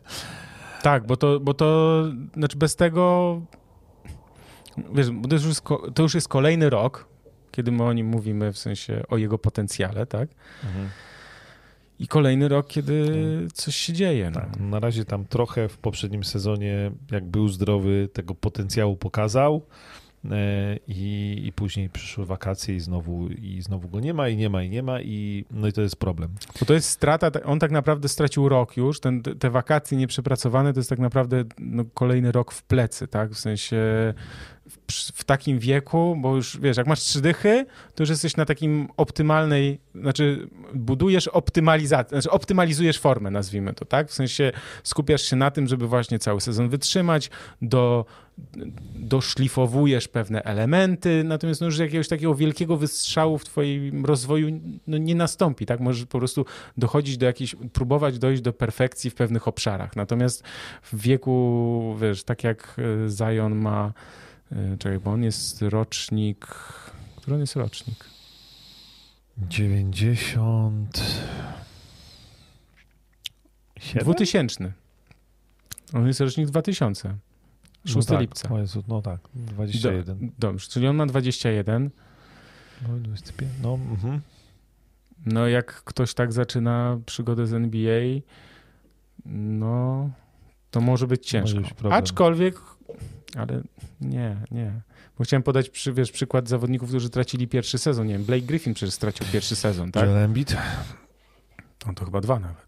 No, no e... Ale okej, okay, znaczy i to się jakoś poukładało, ale to w przypadku, wiesz, Blake'a Griffina on po prostu zerwał krzyżowe. No i zerwałeś krzyżowe, okej, okay, naprawiłeś. Natomiast u Zajona to jest jakiś tam taki problem. Proces. Proces, tak. Znaczy kontuzji znaczy, kolejnych. Tak, i to jest takie też no, trudno w sensie. Mm, inaczej, jak się odbudujesz po zerwanym yy, krzyżowym, to jeszcze możesz nadal, nie wiem, Dejonte Marej, stary. Widzicie, widziałeś coś w ogóle? Mm. Jakiś ślad? Nie, po prostu stracił rok i teraz jest w znakomitej formie, tak? No ale w przypadku Zajona, no to mam taką, takie niestety podejrzenie, że że tam się może dziać e, no nie najlepiej, w sensie, że to się może powtarzać. I najgorsze są też te rzeczy, że on, pamiętasz, że e, na początku, jak tam, ja to nawet za każdym razem to piszę, kopiuję sobie z tego, z jednego tekstu, w sensie takim, że na początku, jak on przychodzi do NBA, to miał tam opuścić, nie wiem, 3 czy 4 tygodnie, skończyło się na chyba, nie wiem, tam 10 czy, czy iluś, nie? Teraz też miał być na początek sezonu gotowy. Stary, no minęły dwa miesiące. Mhm. I Zajona cały czas nie ma. I Przecież czas... oni mówili na Media Day, mówili, że, że będzie gotowy na początek sezonu, albo tam ten listop... październik przeleciał, listopad przeleciał, gość nadal zawinięty w dywan. No. E, trailer obejrzałem filmu. Nie o Zajonie, Okay. ale y, już po tym trailerze uważam, że jestem kupiony i muszę to obejrzeć. E, HBO na marzec przyszłego roku zapowiedziało Winning Time. The Rise of the Lakers Dynasty. Oh, Więc jest film o Showtime. Ja jestem słaby z kina generalnie, natomiast jeśli widzę, że niejaki Pat Riley będzie, znaczy w jego rolę postać wcieli się Adrian Brody, no to już musi być y, całkiem nieźle. E, Quincy Isaiah będzie grał e, wróć Magica Johnsona. Generalnie e, polecam e, tak. Ale to jest, pole- bo to rozumiem, HBO że... robi film i powiem ci, nie wiem, czy to jest na tam HBO Max Go, czy co oni tam mają, Nieważne. y, czy on będzie w kinach, bo tego jeszcze nie rozgryzłem. Natomiast na pewno w marcu przyszłego roku ma się pojawić. To, to, czekaj, to ja sobie też odpalę. Trailer jest boski, taki Winning mega, Time, tak? mega w stylu lat 80. A, czyli taki old schoolik. Tak, lecimy z old takimi schoolem. napisami, jak wiesz, z Miami Vice i w ogóle jest, jest po prostu, czuję się kupiony e, tym. Ale to, bo to rozumiem, że będą bardziej kulisy niż... Yy... E, Wiesz co, chyba tam Jer, świętej pamięci Jerry Reinsdorf jest jakby główną postacią, więc jakby to chyba po prostu o tym jak... Jerry Bass, przepraszam. E, Boże, przepraszam, tak, Jerry No. Bass. E, Jezu, Reinsdorfa uśmiercił. Wybaczy ci. Będzie słuchał jutro, to ci wybaczy. Sorry. E, Jerry Bass, świętej pamięci. E, Dobra, tak, to ja też, dobra, znalazłem tak. ten trailer, wygląda I, na i jego, jego córa, która tam jest zdecydowanie młodsza niż y, dzisiaj, no bo to trochę lat minęło jednak od lat 80. Więc, więc no jakiś taka opowieść o tym, jak tam tworzyli się Lakers i jak to wyglądało generalnie.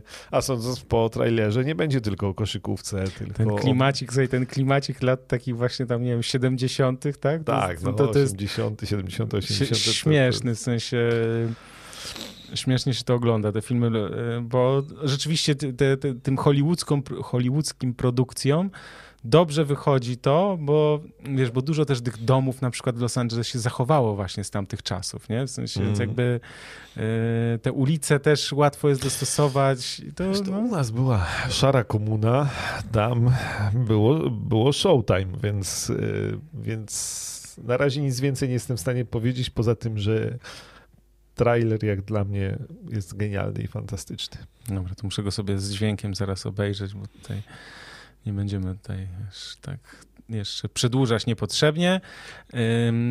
No dobra, słuchajcie, zbliżamy się do godziny 23. O nie, już jest 23.01, więc już musimy kończyć. Więc y, jeśli jest jeszcze jakieś szybkie pytanie, to będzie szybka odpowiedź i rafandynka dla kogoś. 22 grudnia widzimy się ponownie i słyszymy. Tak. Czyli środa, 22 Środa. grudnia. Tak jest. Środa, 22 grudnia, godzina 21. Myślę, że też zapowiemy sobie mecze świąteczne, bo przypominamy, że, od, że 25 grudnia i dlatego warto skorzystać z tej oferty Kanal Plus, o której mówiłem e, wcześniej. A jeśli ktoś jeszcze nie wie, to ja szybko mu o tej ofercie jeszcze powiem, żeby z niej e, skorzystał, żeby sprawdził, no bo rzeczywiście tutaj. Mm, jest możliwość właśnie na ten czas świąteczno-noworoczny. Zadyszkę sobie Kanal Plus.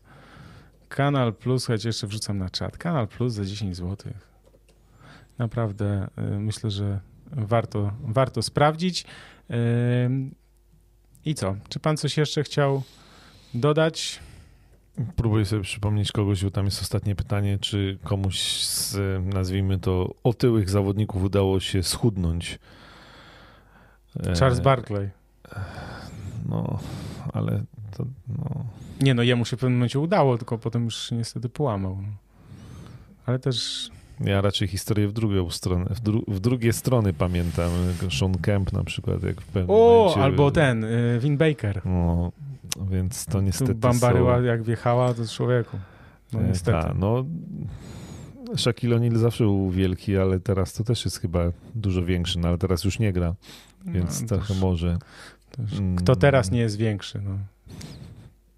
Niech pierwszy rzuci kamieniem. No. Więc no rzeczywiście trudno sobie tak przypomnieć takich ludzi, którzy mm, pewnie generalnie zazwyczaj normalną opcją jest to, że w NBA jak, jak grasz w NBA to to wyglądasz najlepiej, e, jesteś najlepszą wersją siebie.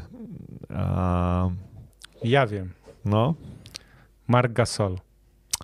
Tak, tak, no. Rzeczywiście. On był dużo potężniejszy. Był niedźwiedziem, który zjadł słonia. Dobra, teraz jest szczuplaczkiem. Znaczy, no teraz to już nie wiadomo, ale może tak nie do końca, ale no to na pewno on. Mhm.